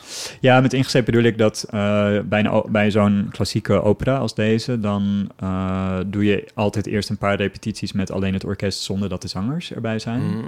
zodat ze de muziek gewoon kennen. En dit Ja. stuk hebben ze natuurlijk al wel eens gespeeld, maar ook dat is ook alweer bijna tien jaar geleden, dus je moet het echt gewoon ja, inzepen, noem ik het dan maar even. En dan eh, zijn ze klaar om het ook met de zangers te gaan repeteren. Wat grappig. En dan, eh, en als, als de zangers en het orkest aan elkaar gewend zijn, dan verhuist het hele zootje naar het theater. Dan gaat het orkest in de bak zitten. Ehm, en dan ga je zogeheten eh ja, TO's doen, theaterorkestrepetities of toneelorkestrepetities, waarin je dus eigenlijk de hele opera gaat repeteren op het podium met de regie. En als er dan muzikale dingen nog niet werken, omdat er inderdaad ineens een heel orkest zit in plaats van één piano, dan eh, ga je die dan goed krijgen. En dan ben je op een gegeven moment bij de generale en dan eh, moet het gaan gebeuren. Hm. Wat een stress. Ik krijg helemaal stress van. Ja, nou ja, het voordeel is dat het ehm, een, een, een, ja, hoe zeg je dat? Een, een systeem is wat al, eh, nou ja, eigenlijk anderhalve eeuw, want eigenlijk dit begon een beetje zo in de tijd van Verdi een soort standaard te worden, dat het al zo gedaan wordt.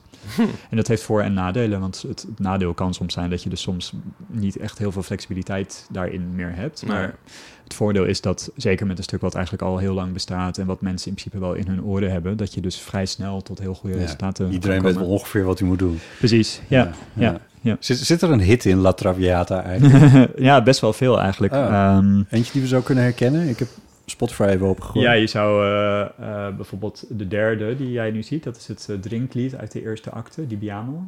Ik meen zelfs eentje te weten. Oh mijn god.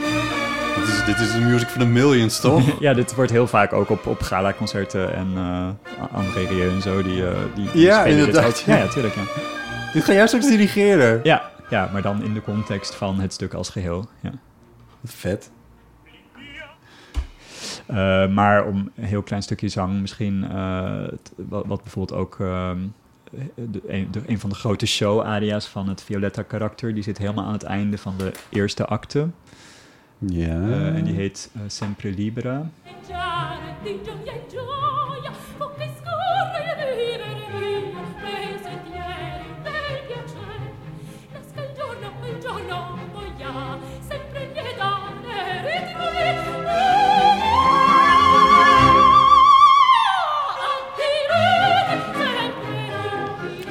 Ja, het, is heel lekker. Nou ja, het, het, uh, de cliché-uitspraak over deze opera is eigenlijk dat uh, voor de hoofdrol is het heel moeilijk om die te casten, omdat je eigenlijk, eigenlijk drie verschillende zangers nodig hebt. Omdat de, uh, ja, de, de vereisten per acte, er zijn drie actes, uh, eigenlijk totaal verschillend zijn. Dus in deze eerste acte, waar we net een heel klein stukje uit hoorden, daar moet ze eigenlijk een soort, uh, ja, bijna een soort koningin van de nacht-achtige sopraan zijn, die dus heel snel korte nootjes achter elkaar kan zingen. Coloratuur heet dat. En in de uh, coloratuur. Okay. Ja, dus heel licht en hoog eigenlijk. Ja, ja. uh, en in de tweede acte, waarin dus dat moment is waarop die vader dus uh, haar komt uh, vertellen dat ze dus ja, dat offer moet brengen ten wille van zijn eigen dochter, dan is het veel meer een soort ja, dramatische rol, zeg maar, waarin ze dus heel veel gevoel en, en verschillende kleuren en emotie moet leggen. En in de derde acte, uh, waarin ze dus uh, eigenlijk op de ziekbed ligt en aan het einde sterft, dat is bijna een, ja, een soort, ja, ze wordt natuurlijk echt geacht heel goed te zingen, maar het is een soort spreekzang. Ze heeft bijna, ze heeft geen, ja, ze heeft een soort, ze heeft één hele beroemde aria, ook in de derde acte, maar zelfs die, uh, ik moet daarbij altijd denken aan, aan Stephen Sondheim. Want hij heeft bijvoorbeeld in uh, A Little Night Music... heeft hij ook voor een actrice een aria geschreven... Send in the Clowns, wat het allerberoemdste Stephen Sondheim nummer is. Ja. Uh, isn't it rich, isn't it queer? Uh, losing my timing this late in my career. Hm. Um, en dat heeft hij geschreven voor iemand die eigenlijk geen zangeres was. Ja. Dus alle zinnen zijn heel kort en uh, bijna in een soort spreekregister. En in de laatste acte van die Verdi-opera zit dus een, uh, een aria nog voor Violetta, die dus stervende is, waarin die eigenlijk allemaal accenten schrijft waaraan je kan horen dat ze dus stervende is. Dus het zijn niet de natuurlijke tekstaccenten, maar een soort horten en stoten en ademteugen. En nou ja, iemand die dus letterlijk aan, uh, ja, aan de tering, dus aanstekens, uh, Ja, aan ja. het sterven is. Um, en ja, om dat geloofwaardig te brengen, moet je iemand hebben die eigenlijk dus wel kan zingen, maar ook heel erg goed kan acteren en kan spreken en Ja. kan. Uh, dus ja, dat zijn gewoon drie totaal verschillende uh, eisen die er gesteld worden. Ja. Uh, maar goed, uiteindelijk wordt het natuurlijk altijd door één zangeres uh, vertolkt Ja. gedurende de avond. En die uh, moet dus echt van vele uh, markten um, thuis zijn. Zeg je dat zo? Ja, dat zeg je zo. Wat vet. Ja, het is heel, heel gaaf. Maar het is gelukt, jullie hebben iemand. Ja, we hebben er zelfs drie, want uh, we hebben dus één per cast. En we hebben, omdat het zo'n zware Ja, rol ja. is en COVID natuurlijk nog steeds Ja, een ding is, hebben we er nog een, uh, Ja. cover, een cover. Een cover? Ja. Aha. Understudy is, is het Amerikaanse woord. Of is Ja. het meer een toneelwoord? Ja, het is ook een beetje een musical woord, denk ik. Ja, precies. Eh, en ik denk dat, ja, nou ja, het, het is woord eh, in de opera is- uitwisselbaar. Ja, is cover. cover. Ja. Nou, het slechte nieuws is dat als je het echt wil zien, met jou op de bok, zoals Ja, het heet. Dan moet je helaas eh, naar Dan- Noord-Engeland. eh. Ja. en dat eh, speelt zich af in, nou ja, grofweg oktober en begin november. ja, klopt. En, hoe vaak speel je hem dan? Nou ik heb acht voorstellingen. En ik ben dus ook cover voor de andere acht, die Oh, dus ja. door mijn collega gedirigeerd worden. worden. Ja. Dus we zijn ook elkaars vangnet eigenlijk. Dus je bent wel steeds mee op tournee Ja. de hele tijd. Ja, klopt. Dus ze doen hem in totaal 16 keer. Wat echt ja, tof is. Ja. en veel ook voor het orkest. Ja. Maar dat betekent dus eigenlijk gewoon dat je straks na de Pride... dan, dan stap je dus op dat, nou ja, dat vliegtuig. Ja. En dan ben je pas...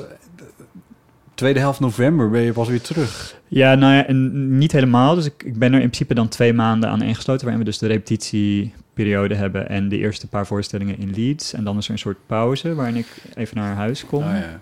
Eh, en dan ga ik eigenlijk met tussenpozen terug voor die losse voorstellingen... die dan Oh, ja. ook nog op tournee gaan. ja, dus we zien je nog wel eventjes hier. Zeker, Maar je zit ja. gewoon in die productie voor de Ja, ik ben gewoon eventjes helemaal Ja. eh, verhuisd naar Leeds voor twee maanden. Wat, wat heerlijk, maar ook wat een gedoe.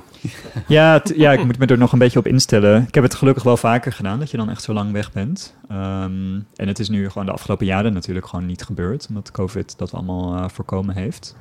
Maar ja, ik vind het ook wel ergens wel, ik heb er ook wel zin in of zo. Gelukkig weet ik dat Leeds een hele leuke stad is. Ik heb heel lang zelf in Manchester gewoond, wat daar een uurtje vandaan is. En het zijn, twee, het zijn heel vergelijkbare steden eigenlijk. Hm. Eh, dus ik weet hoe, wat ik daar aan ga treffen en dat ik me daar prettig voel. Dus dat scheelt. Eh, het is geen, eh, geen gat in the middle of nowhere waar gewoon geen enkele waar niks te doen is, zeg maar. Nee. Het is daar ook gewoon, er zijn ook gewoon leuke reizende musicals te zien en leuk Queer as Folk. Folk is in Manchester natuurlijk begonnen. Nou ja, dus de, het is best wel levendig. Dus Ja. daar kijk ik ook wel naar uit. En het is gelukkig niet zo ver weg. Dus als er echt iets zou zijn, dan kan ik natuurlijk ook snel eh, deze kant weer opkomen. Als wij je bellen. Ja.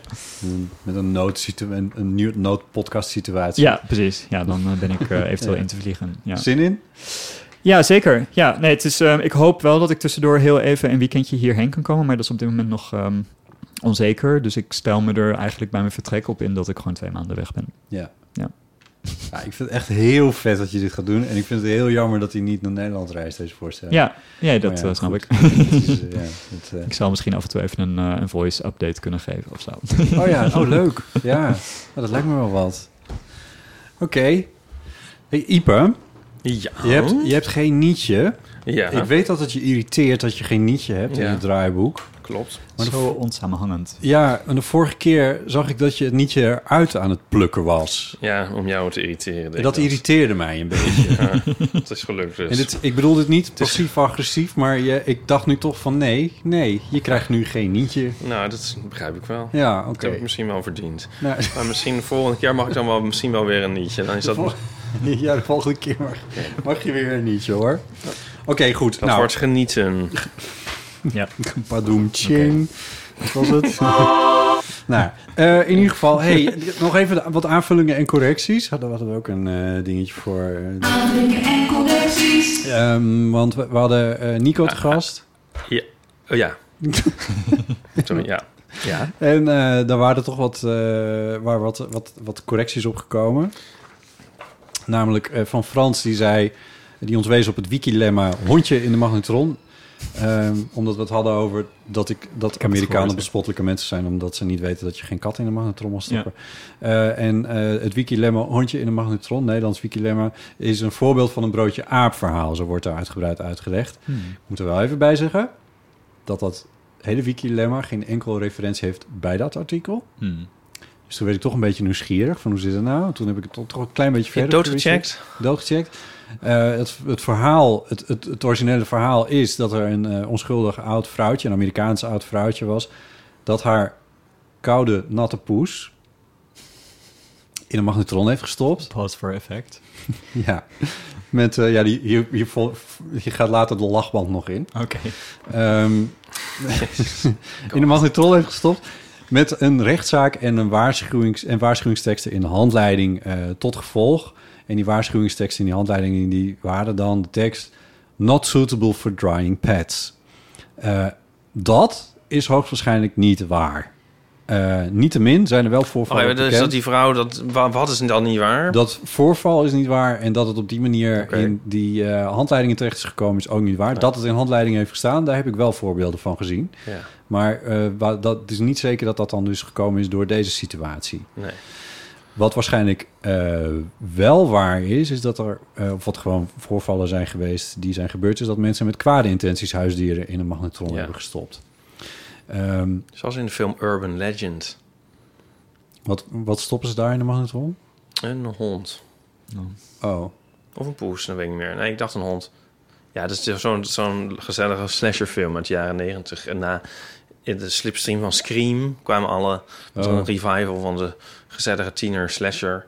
En dit was... Urban Legend was dan gebaseerd op Urban Legends. ja, En, die werd, en, en, er werden moorden gepleegd volgens Urban Legends. Oké, Snap je?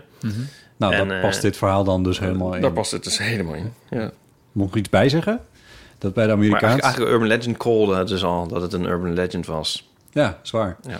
Ehm, maar het is wel zo dat, eh, dat ik ook nog las op de, volgens mij de, de Engelstalige Wiki- Wikipedia over microwave ovens. Uh, another early discovery of microwave oven technology was by British scientists who in the 1950s used it to reanimate, Cryogenically. dank je, frozen hamsters. Oké.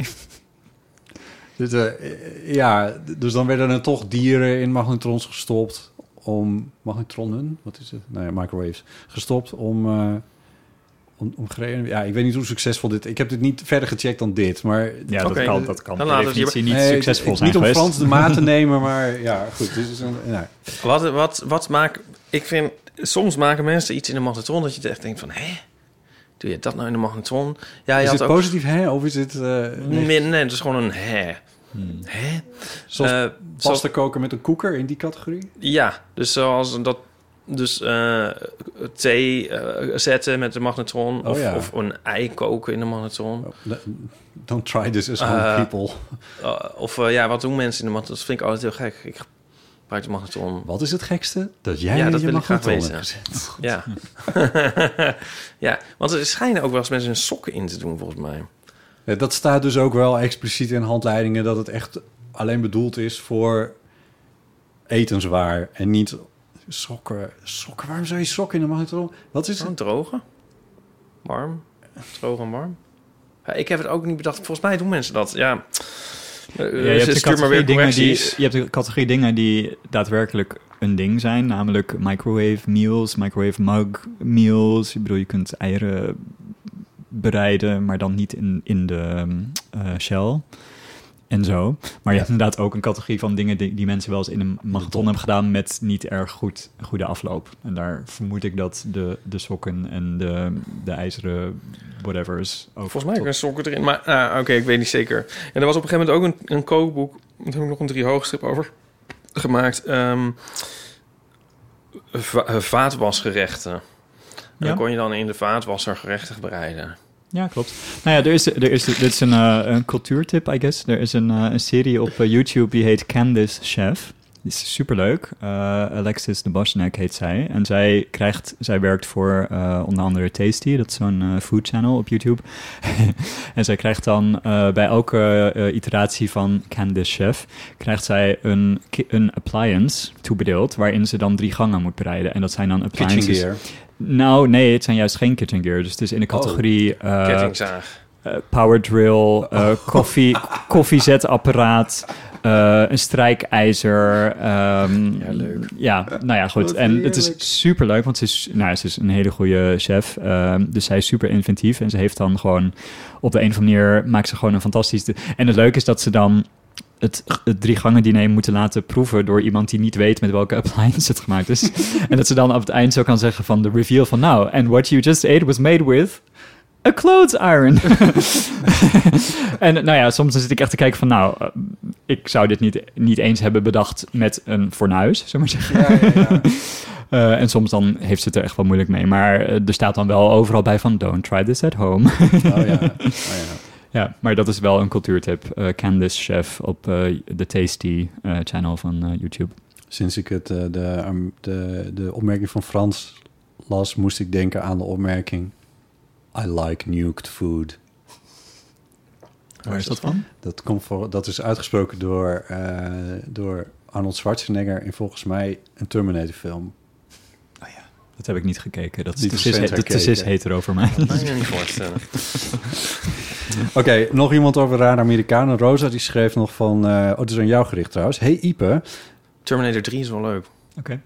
Cultuur, cultuurtip. de- ik, ik denk dat dit uit een vroege Terminator film kwam. Want dit, lijkt- dit is zo'n typische eind jaren 80 opmerking, toch?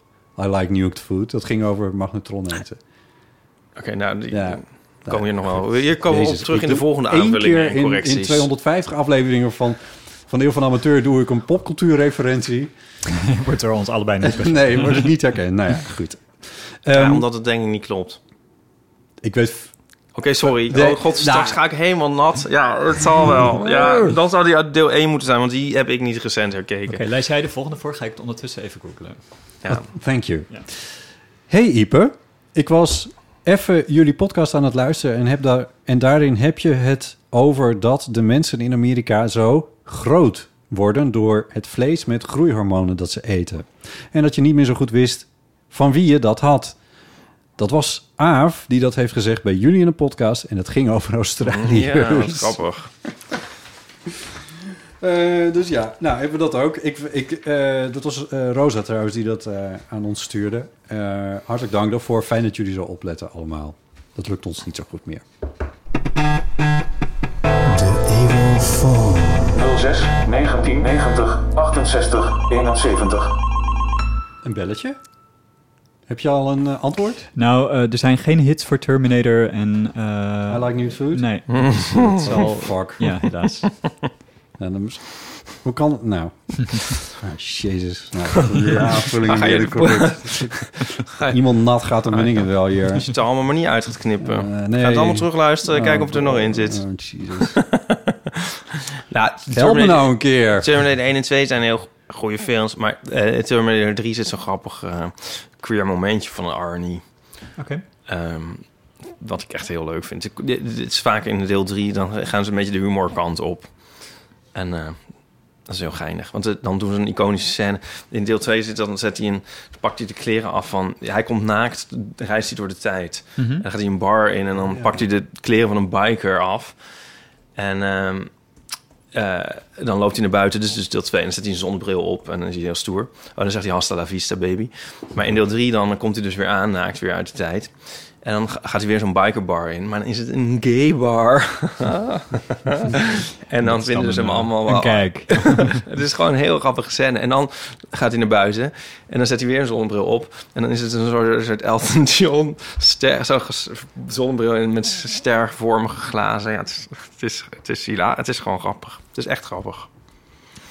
Ik heb, ik heb, ik heb inmiddels ook iets gegoogeld. Hmm. Oh. Hij heeft het wel gezegd, maar het was in de film Twins. Hmm. Oh, dat meesterwerk. Waar- Waarom heb ik dit gezien? nou ja, goed, never mind. Eh, Oké, waar waren we? Bij ehm De eeuwofoon. eeuwofoon ingebleven, inderdaad. Eh, eerst eventjes, eh Basti op Twitter. Dit gaat over vakantieontmoetingen. Daar hebben we oproep toe gedaan. Eh, wie je op vakantie tegen me bekomen, bent gekomen. Een bekende van je of een bekende Nederlander. En hoe dat dan afliep. Bas schreef op Twitter... Op vakantie in Dijon hoorde ik iemand in Galerie Lafayette zeggen... Is dit nou de Franse bijenkorf? Het lijkt meer de Franse zeeman. En dat was Ipe, samen met Jules en anderen. Toen durfde ik hem niet aan te spreken en nu durf ik dit niet in te spreken bij de Eeuwofoon. Heb je hier actieve herinneringen aan? Nou, eh, ja. Ehm, laten we het hier maar eens even over hebben. Oh, oké. nee. Ik maak me zo. Nee, ja, ik, dat was... ehm, Willem was er ook nog, was nog in de tijd... Joshua was er ook, maar Willem was er ook bij. was nog in de tijd van Ipe en Willem. Mhm. En ehm, inderdaad waren we in Dijon in de Lafayette... met deze geestige uitspraak, die herinner ik me niet meer. Dus het is fijn dat iemand dat heeft opgetekend... en bewaard voor het nageslacht. Ehm, het regende, daarom waren we daar. Nee, en het waren een soort... Ja, er waren twee jongens en die waren een beetje zo... mm, mm, aan het kijken en zo. En toen op een gegeven moment kwam er eentje... in mijn herinnering jullie aan het althans... uitchecken. Nee, maar Oh. op een gegeven moment kwam er eentje naar ons toe van... Oh, ja, jullie zijn toch Iep en Willem? Oh. Oh ja, ja, oh, nou, leuk. Ja, en, eh, ja, en eh, ja, vooral mijn vriend is erg fan, maar die durft niet... eh, Ja, die wil eigenlijk op de foto. Wingman, Die ja. durf, wil eigenlijk op de foto, maar die durft niet. Hij zei, oh, nou, het mag wel. Het zal, vinden we alleen maar leuk of zoiets, zeiden we hem. Toen al, dit is meer dan... Dit is denk ik twaalf jaar geleden. Ja, Ehm, zover die leefde nog. en ehm, nou ja, wij daar eigenlijk veel langer hangen dan nodig was... om, om maar die gast nog de gelegenheid te geven... ons misschien alsnog te treffen en op de foto te gaan. En ehm, toen zagen we, ik weet niet meer welke van de twee uiteindelijk... of allebei weer diezelfde weer van uiteindelijk van... ja, mm, ehm, en? Ja, nee, het hoeft toch niet.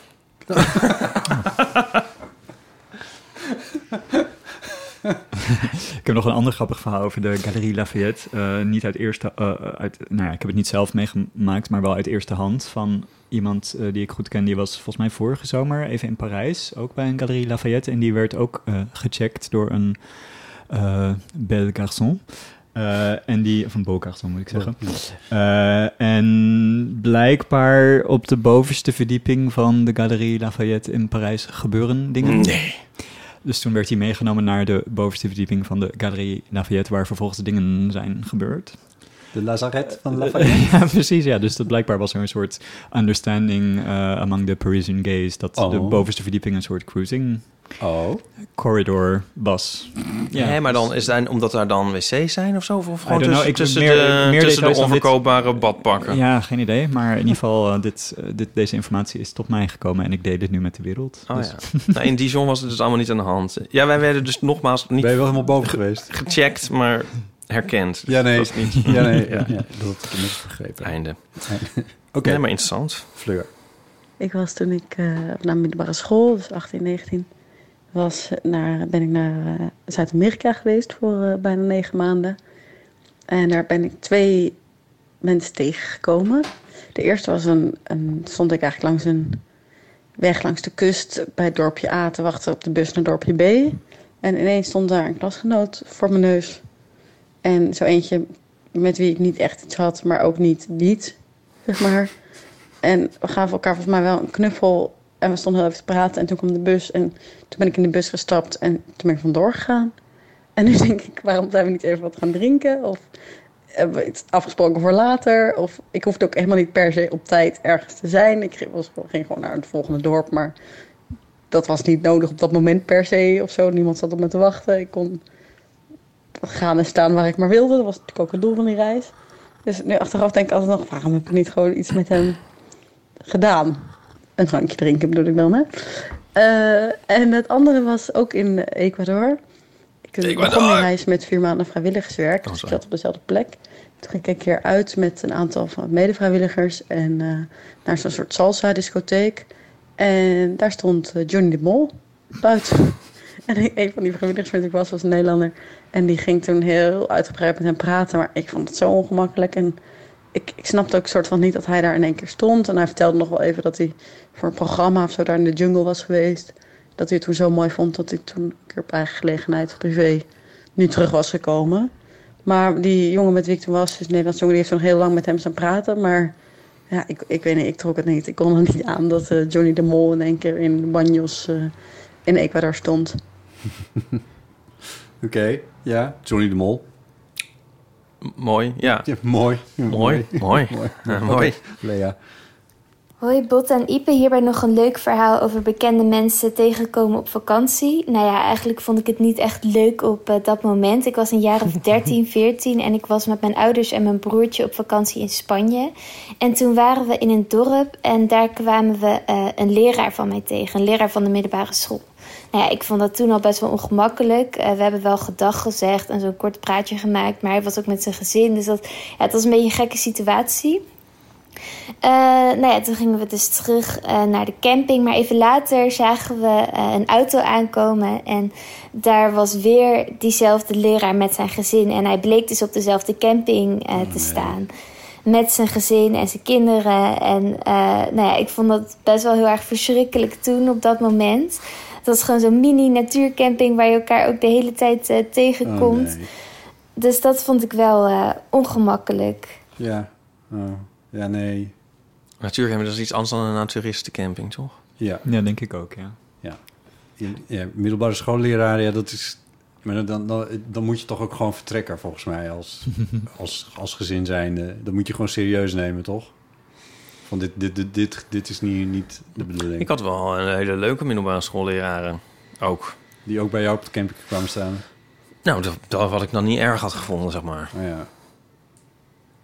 Ja, maar dit is sowieso natuurlijk een, een soort lastig fenomeen. Want ook op zo'n ook op zo'n festival als Milkshake... daar lopen natuurlijk heel veel verschillende groepen door elkaar. Eh, want het is ook in die zin niet zo afgezonderd... dat je dus het echt een totale queer safe space kan noemen of zo. Hmm. Dus ik, ik merkte ook wel in mijn eh, omgeving, eh, de mensen die ik ken of zo, dat mensen ook wel in die zin bijvoorbeeld hun outfit choices daar een beetje op baseerden. Bijvoorbeeld naar, eh, nou ja, die bijvoorbeeld wel naar een, een kinkfeest zouden gaan en daar dan gewoon all out zouden gaan. Dat, maar dat niet ook naar Milkshake aan zouden doen. Omdat ze dan zoiets hebben van ja, maar daar kan ik ook mijn Collega- collega of tegenkomen. precies eh, tegenkomen. Oh, en ik, eh, en Ja. ik liep er zelf rond, precies zoals ik er rond wilde lopen. Ehm, ook omdat ik daar misschien zelf wat, eh, nou ja, wat, wat activistischer in ben of zo. Maar eh, wat ook wel interessant was, is dat er bijvoorbeeld ook mensen met wie ik bij de Nationale Opera samenwerk, die liepen daar rond. Die kom ik daar tegen. Ehm, er was een directeur van een orkest waar ik mee ga werken. Die liep daar ook rond. Die heb ik niet echt gezien uiteindelijk, maar ik wist dat hij er was. Dat zijn dus wel toch een soort van afwegingen die je maakt. En ik, ik zelf heb altijd een eigenlijk van, nou, je bent allemaal op dezelfde plek. Dus je hebt als het ware voor hetzelfde getekend. Ja. als dat je elkaar op Grindr natuurlijk tegen Ja. kan komen. Dus dat, ja, het it goes both ways, zeg maar. Ja. Maar het is ergens wel jammer als je dan mensen hoort zeggen van... ja, hmm, ja ik heb toch maar een wat eh, ja, conventionelere outfit aangetrokken... omdat ik niet wil dat iemand me op die manier ziet... waarvan ik het niet zelf in de hand heb. En in die zin, ja, ik denk daar hier dan ook wel bij van... ja, dat... eh, want die ouders zullen het misschien helemaal niet zo erg hebben gevonden... maar voor, voor degene die inbelde is het misschien veel... Traumatisch. Veel, veel zwaarder, inderdaad. Eh, ja, en hoe, hoe communiceer je dat? Ja, maar met niet. leraren, dat vind ik, heb ik ook wel soms mee te doen. Dat is sowieso een precair beroep wat dat betreft. Zeker, ja, ja. Ja, want Ook- zij ook moeten, zij moeten media natuurlijk en ook- zo. Ja, natuurlijk. ja. Ja, en je Ja, krijgt... je, Veel, veel leraren hebben natuurlijk ook heel veel leerlingen. Want elk jaar weer nieuwe en zo. En dat groeit maar aan en zo. En het blijft een soort vreemde verhouding en zo. En die moeten helemaal een soort schaduwbestaan eh, leiden. Ja. Nee, absoluut. Ja. Traumatisch. Ik, het is ook heel dramatisch, Bot. Het is een onderbelicht fenomeen. Ja, ik neem het niet serieus. Oké. Ik heb, ik heb nog ook verschillende eeuwluisteraars... eh, tenminste, eh, eh, zij kwamen naar me toe op Milkshake. Dat vind ik dan wel weer Dat je leuk. op, op de foto wilde. Nee, niet, nee, ik wilde niet op de foto. Maar gewoon voor een, gewoon een praatje. Oh, leuk. Ook wel sommigen met de... Omdat ik dat nou heb gezegd, van dat ik dat leuk vind. Dus dan zeggen ze er nu allemaal bij. Maar ehm, ik vind het ook leuk. Ja. Ja, ik kan me daar op zich mijn outfit er niet op aangepast. Hmm. De eeuwluisteraars, maar die zijn wel wat gewend. Toen was het. Nee, ik heb een foto van je gezien. Zo heftig was het toch niet? Een mooi harnasje. Ja, Ja, was een leuk naar harnas, ja. stond je prima. Bedankt. Ja. Oké. Eh, ik denk dat Rob en Sandra op Milkshake waren. Maar ik weet het niet helemaal zeker, maar zo klinkt het. Sandra en ik waren op vakantie met ons Volkswagenbusje en we reden door Europa. En we gingen naar Italië en daar kun je over de Gotthardpas rijden. Als je niet door de tunnel wilt, dan rij je helemaal mooi de berg op. Het is een superleuke rit, omhoog zigzaggen door de haarspeldbochten. En wij met ons T2-busje slingeren we omhoog. En dat is zo'n oldtimer en dan zwaaien de mensen heel vaak naar je. Dus we waren aan gewend als een beetje hand uit het raam en terugzwaaien. Haha, mensen die het busje leuk vinden. Nou, gezellig. En toen kwamen we op de top, waar je echt best wel een half uur omhoog hebt gereden. En dan moet je daarna moet je omkeren en dan ga je weer dalen. Het is een mooi punt. En er staat dan zo'n ding ook van dit is de, het hoogste punt van de Gotthardpas. En toen kwamen er twee motorrijders van de andere kant. En die gingen heel hard zwaaien naar ons. En wij weer zo half de hand uit het raam. Oh ja, die vinden ons busje leuk. Ja, leuk. Haha, ja, fijn, leuk busje. Oldtimer, ja, hebben we opgeknapt. Nou. En dan reden we weer door naar beneden. En de Gotthardpas in een afgedaald. En beneden en doorgereden naar Italië en niks meer over nagedacht. En een maandje later of zo hadden we met mijn neef en zijn vrouw afgesproken. eh, in Breda, gewoon in Nederland. En toen zeiden ze, ja, ja, we zagen jullie nog boven op de Gotthardpas. En wij zwaaien en jullie reageren een beetje lauw. Nou, dit waren dus die mensen op die motor met een motorpak aan en die hadden we niet herkend. Maar dat was wel leuk. Bedankt voor deze mooie vakantieverhalen. Ja, ja, fantastisch. Ja, ik hoorde trouwens de lach van Nico en de lach van Donny hier doorheen. Ja, dit is volgens mij eh, is het opgenomen op eh, het terras van de Magere Brug. Oh, ah ja. Ja. Nou, het klonk heel gezellig. Ja. Oké. Ik ga maandag op vakantie. Oh. Ja. Oh nee, dat kan ik niet zeggen natuurlijk voor verzekeringstechnisch. Maar er logeren heel veel mensen in ons huis. Maar eh, ik ben ook maar een dag weg. Ja, benieuwd, benieuwd wie ik allemaal tegenkom. Ja. Nou, als mensen jou zien... ja, dat weten ze nou wel. Oké, er, dus- is ook nog een berichtje van Linda. We hadden de vorige keer... eh, Senna die had gezegd van dat ze in, de, in, het, in Duitsland was... en eten ging bestellen en toen plotseling Frans sprak. En dat ze zich helemaal kapot schaamde daarover. Eh, Linda is iets vergelijkbaars overkomen. Ehm, ik heb ook een keer een enorme blunder gemaakt in Duitsland. Eh, het is niet helemaal jullie thema, blunders maken in het Duits, maar ik denk, ach, toch even. Leuk thema. Ehm, het ging zo. Ik en mijn inmiddels eh, ex-vriend en nog een vriend gingen, eh, waren onderweg naar eh, Frankrijk voor windsport. En we hadden een overnachting in Duitsland. Ik, ik moet heel goed nu nadenken dat ik het juist vertel, anders gaat het niet goed. Ehm, we gingen een overnachting doen dus. Ik sta aan de balie. Ik doe het woord in mijn beste Duits. En ik wil zeggen, brauchen Sie mein Ausweis. Wat wil ik zeggen? Maar wat er uitkomt is, brauchen Sie mein Auschwitz. Op het moment dat ik het zeg, realiseer ik me wat ik zeg. Eh, ik zeg heel veel, eh, oh entschuldigung, entschuldigung, entschuldigung, oh entschuldigung. En mijn ex en zijn vriend lopen eigenlijk langzaam weg van die balie nadat ik dit gezegd heb. Eh, in volledige stilte gaan ergens een hoekje om en gaan daar onbedaarlijk staan lachen. En laten mij dus achter in mijn zwarte gat van entschuldigung en dat soort dingen. Ehm, de dame achter de balie had volgens mij echt wel door dat dit niet mijn bedoeling was. en die hield een pokerface waarvan ik tot op de dag van vandaag nog denk van... Wauw, hoe is dit mogelijk? Daar zijn de Ehm, Duitsers voor. Nou ja, goed. Ik leg eruit wat ik wel degelijk bedoelde. We, doen de, we handelen alle formaliteiten af. En ehm, daarmee was het dan gedaan. De volgende ochtend stond zij hel- helaas ook nog eh, bij het checken van, de ontbijt, eh, van het ontbijt. Als je dan de ontbijt, welk kamernummer heb je, daar stond zij ook weer. Dus ik heb geen entschuldigung meer gezegd, maar ik heb gewoon mijn, mijn kamernummer genoemd en ben gaan eten. Episch. Deze Ja, voelde ik wel even. Deze ja, ja, dat, ja, ja. Maar dat, dat je Ik vrienden ben wel eens op ook- eh, plekken geweest die dan eh, wat verder van Europa liggen. En dat ze dan ehm, nasi goreng op de kaart hadden, maar dan het niet goed hadden gespeld. Oh ja. Oh nee. Dus vul dit verder maar in. Daar moest ik even aan denken in dit geval. Ja. Ik ben ooit met eh, Bas en Flo in eh, Berlijn geweest. En daar was ook een balie, moesten we ons melden voor een eh, appartementje dat we hadden gehuurd. En dat was net een soort decor eigenlijk. Dus, er was een man eh, stond er achter de balie en daarachter stonden, eh, ja, weet ik veel, 200 ordners zo op een rijtje. Weet je wel, een hele kast. Ja. Ja, en eh, toen zei eh, Bas, ordner moest sign. Nee. Grappig, hè? Ja. Oh, wat goed. Oh, Duitsers. Love them.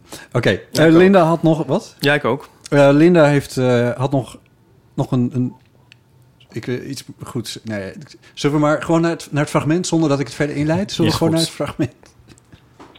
Hi, met Linda Rietveld weer, eh, vanaf de camping in Texel. Maar nu had ik dus nog een vraag eh, voor de bioloog waarmee jullie vorige uitzending op stap zijn geweest. Werner. Eh, de, de man die verstand had van krabben, de Werner. krabboloog. Ik weet even niet meer hoe dat precies heet. Wenner. Maar ik ben dus hier op Texel deze krabben vissen met mijn dochter. Dan heb je gewoon een touwtje met eraan een zakje Carcinoloog, gerookt spek. En, eh, dat, en een loodje eraan, dat laat je dan eh, in een jachthaventje tussen de kripkeien laat je dat dan zakken. En dan komen de krabben daar naartoe en die pakken dat. En dan takel je ze er zo uit. En dan doe je ze in emmertjes, echt superleuk. En na die tijd gooi je je emmertje natuurlijk weer terug, zodat alle krabbetjes weer verder kunnen leven. Ehm, maar ik ben dus ook eh, heel erg geïnteresseerd in zeg maar, eh, het leven in de zee. Dus ik eh, was in staat om te kijken of de krab een mannetje of een vrouwtje is. En het viel mij op We hebben denk ik zo'n krap of 30 gevangen. Ehm, dat zeg maar 90% is een mannetje en de rest een vrouwtje. Dus we, hebben, nou, we hebben maar twee vrouwtjes gevangen en de rest was allemaal mannetjes. En misschien dat ehm, de, de bioloog waar jullie gisteren Werner. of een vorige uitzending mee op pad zijn geweest, kan vertellen waarom er zoveel meer ehm, mannetjes dan gevangen worden dan vrouwtjes. Of hebben de mannetjes gewoon meer honger dan de vrouwtjes? Of ehm, zijn de vrouwtjes andere dingen aan het doen, waardoor ze zich niet zo met, met voedsel eh, bezighouden of zo? Ja, geen idee. Eh, wat ook opviel is dat de vrouwtjes tamelijk klein waren vergeleken met de mannetjes. Dus ehm, ik hoop dat hij antwoord heeft op mijn vraag. Oké, fijne avond. Doeg. Ja, eh, jij ook. Fijne avond. Ehm, nou, ik heb dit berichtje naar Werner kunnen sturen. En eh, Werner was in staat om daar een antwoord op te formuleren. Vind je het leuk, Manoja, om dat voor te lezen? Ja, hoor. Het antwoord, het staat hier. Nou, dit is het antwoord van Werner. Werner de Gier, de carcinoloog. Eh, dit is oprecht een heel goede vraag. Ik moet bekennen dat ik het ook moest opzoeken, maar het kwam me zeker bekend voor. Wat blijkt uit onderzoek van een van mijn Duitse collega's? De mannetjes en vrouwtjes vervellen rond andere tijden in het seizoen. De vrouwtjes zijn al vervuild en zijn na de paringstijd, wat net is geweest, weer terug naar dieper water gegaan. De mannetjes blijven relatief ondiep zitten tot ze ook zijn vervuild. Dus daarom zijn er veel meer mannetjes dan vrouwtjes te vinden. Mannetjeskrabben zijn over het algemeen ook wat avontuurlijker, dus die zullen eerder vallen voor je aas. Een leuk feitje. Als je meer vrouwtjes vindt dan mannetjes, dan kan dat ook komen door interne parasieten die, wanneer ze een mannetje infecteren, de mannetjes er vrouwelijk uit laten zien. Wat simpeler is om de eieren van de parasieten uit te laten broeden. Een soort drag race krab, maar dan tegen de wil in van de krab. Groetjes van Werner. Ja. wat een verhaal. Ja, wat een verhaal.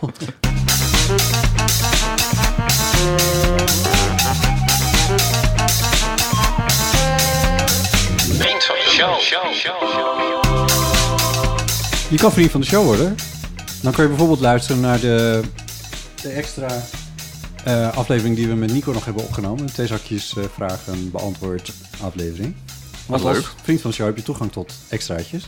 En de Pride Walk aflevering van vorig jaar, mocht je die van dit jaar nou zo leuk hebben gevonden. Correct. Die stond inderdaad achter het muurtje. Dan- En ons eh, filmcommentaar op Mamma Mia. Ga je ze nou allemaal op? Ja. Misschien kunnen we wel een keer Terminator kijken. Met... Nou, laat maar. Ja, of Twins. Twins, dat schijnt heel leuk. Anyway. Eh, ga dan naar vriendvandeshow.nl slash eeuwen. En dat kost eh 2,50 euro per maand. En we hebben op dit moment 614 vrienden.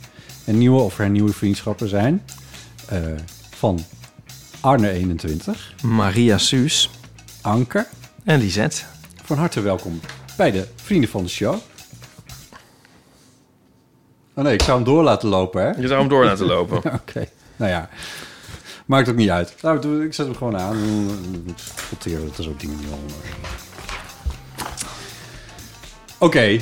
Deel van de Amateur is een podcast van Botte Jellema, Ipe Driessen en soms Paulien Cornelis. Zal ik hier doorheen praten? Gewoon. En deze is aflevering saai, Waarom moet dit? was op. Ehm, heb jij nog vakantie? Oh nee, jij gaat natuurlijk de Kans. Traviata. Ja. Zou niet eens een keer op vakantie moeten gaan? Die is volgens mij al vijf jaar niet meer op vakantie geweest. Heeft hij nu vakantie? Ja, maar kan hij niet naar jouw voorstelling komen kijken in Noord-Engeland en een paar dagjes aanpakken, plakken? veel sterretjes in de podcast app. Hij hoort het wel in de montage. Doe het maar, Botten. Als 6 4,6 uit de 5 sterretjes. Volg ons op Instagram. Vind meer informatie over de show en aflevering op eeuw.show. Reageer via botten.eeuwvanamateur.nl of op de voicemail van onze telefoon. En het nummer is... 06 1990? Yes. 68. 71. Je kan ons steunen dus via vriendvandeshow.nl slash eeuw. En je kan ons ook steunen door deze aflevering te delen met je vrienden. Dat is ongeveer het gewicht waar ik tussen eh, fluctueer. 68, 71. Hmm. Ja, het is toch weer even een leuk weetje voor de luisteraars. Mijn geboortejaar en het gewicht waar ik tussen fluctueer. Het is eigenlijk de eeuwfoon. nou, geboortejaar. Nou ja, was- ja, ik ben maandag jarig. Wisten jullie dat? Echt? Ja. Oh, nou, eh, tegen de tijd dat de mensen dit horen ben je nog steeds niet jarig. Dus alvast gefeliciteerd. Ja, bedankt. ja, daarom ontvlucht ik ook het land.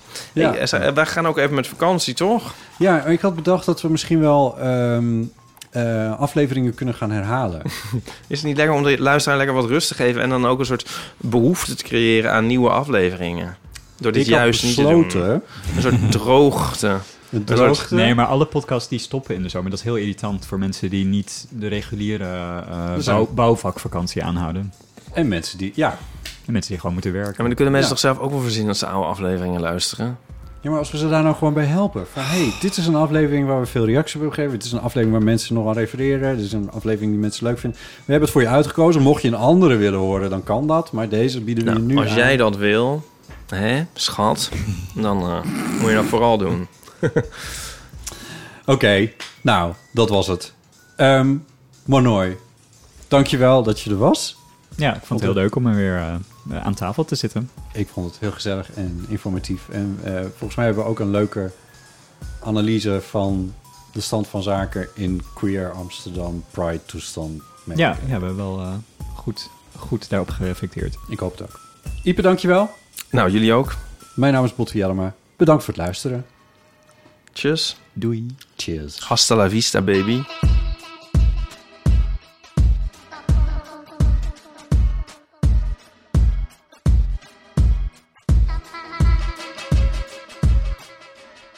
Nog even over die grootse en epische muziektheatervoorstelling.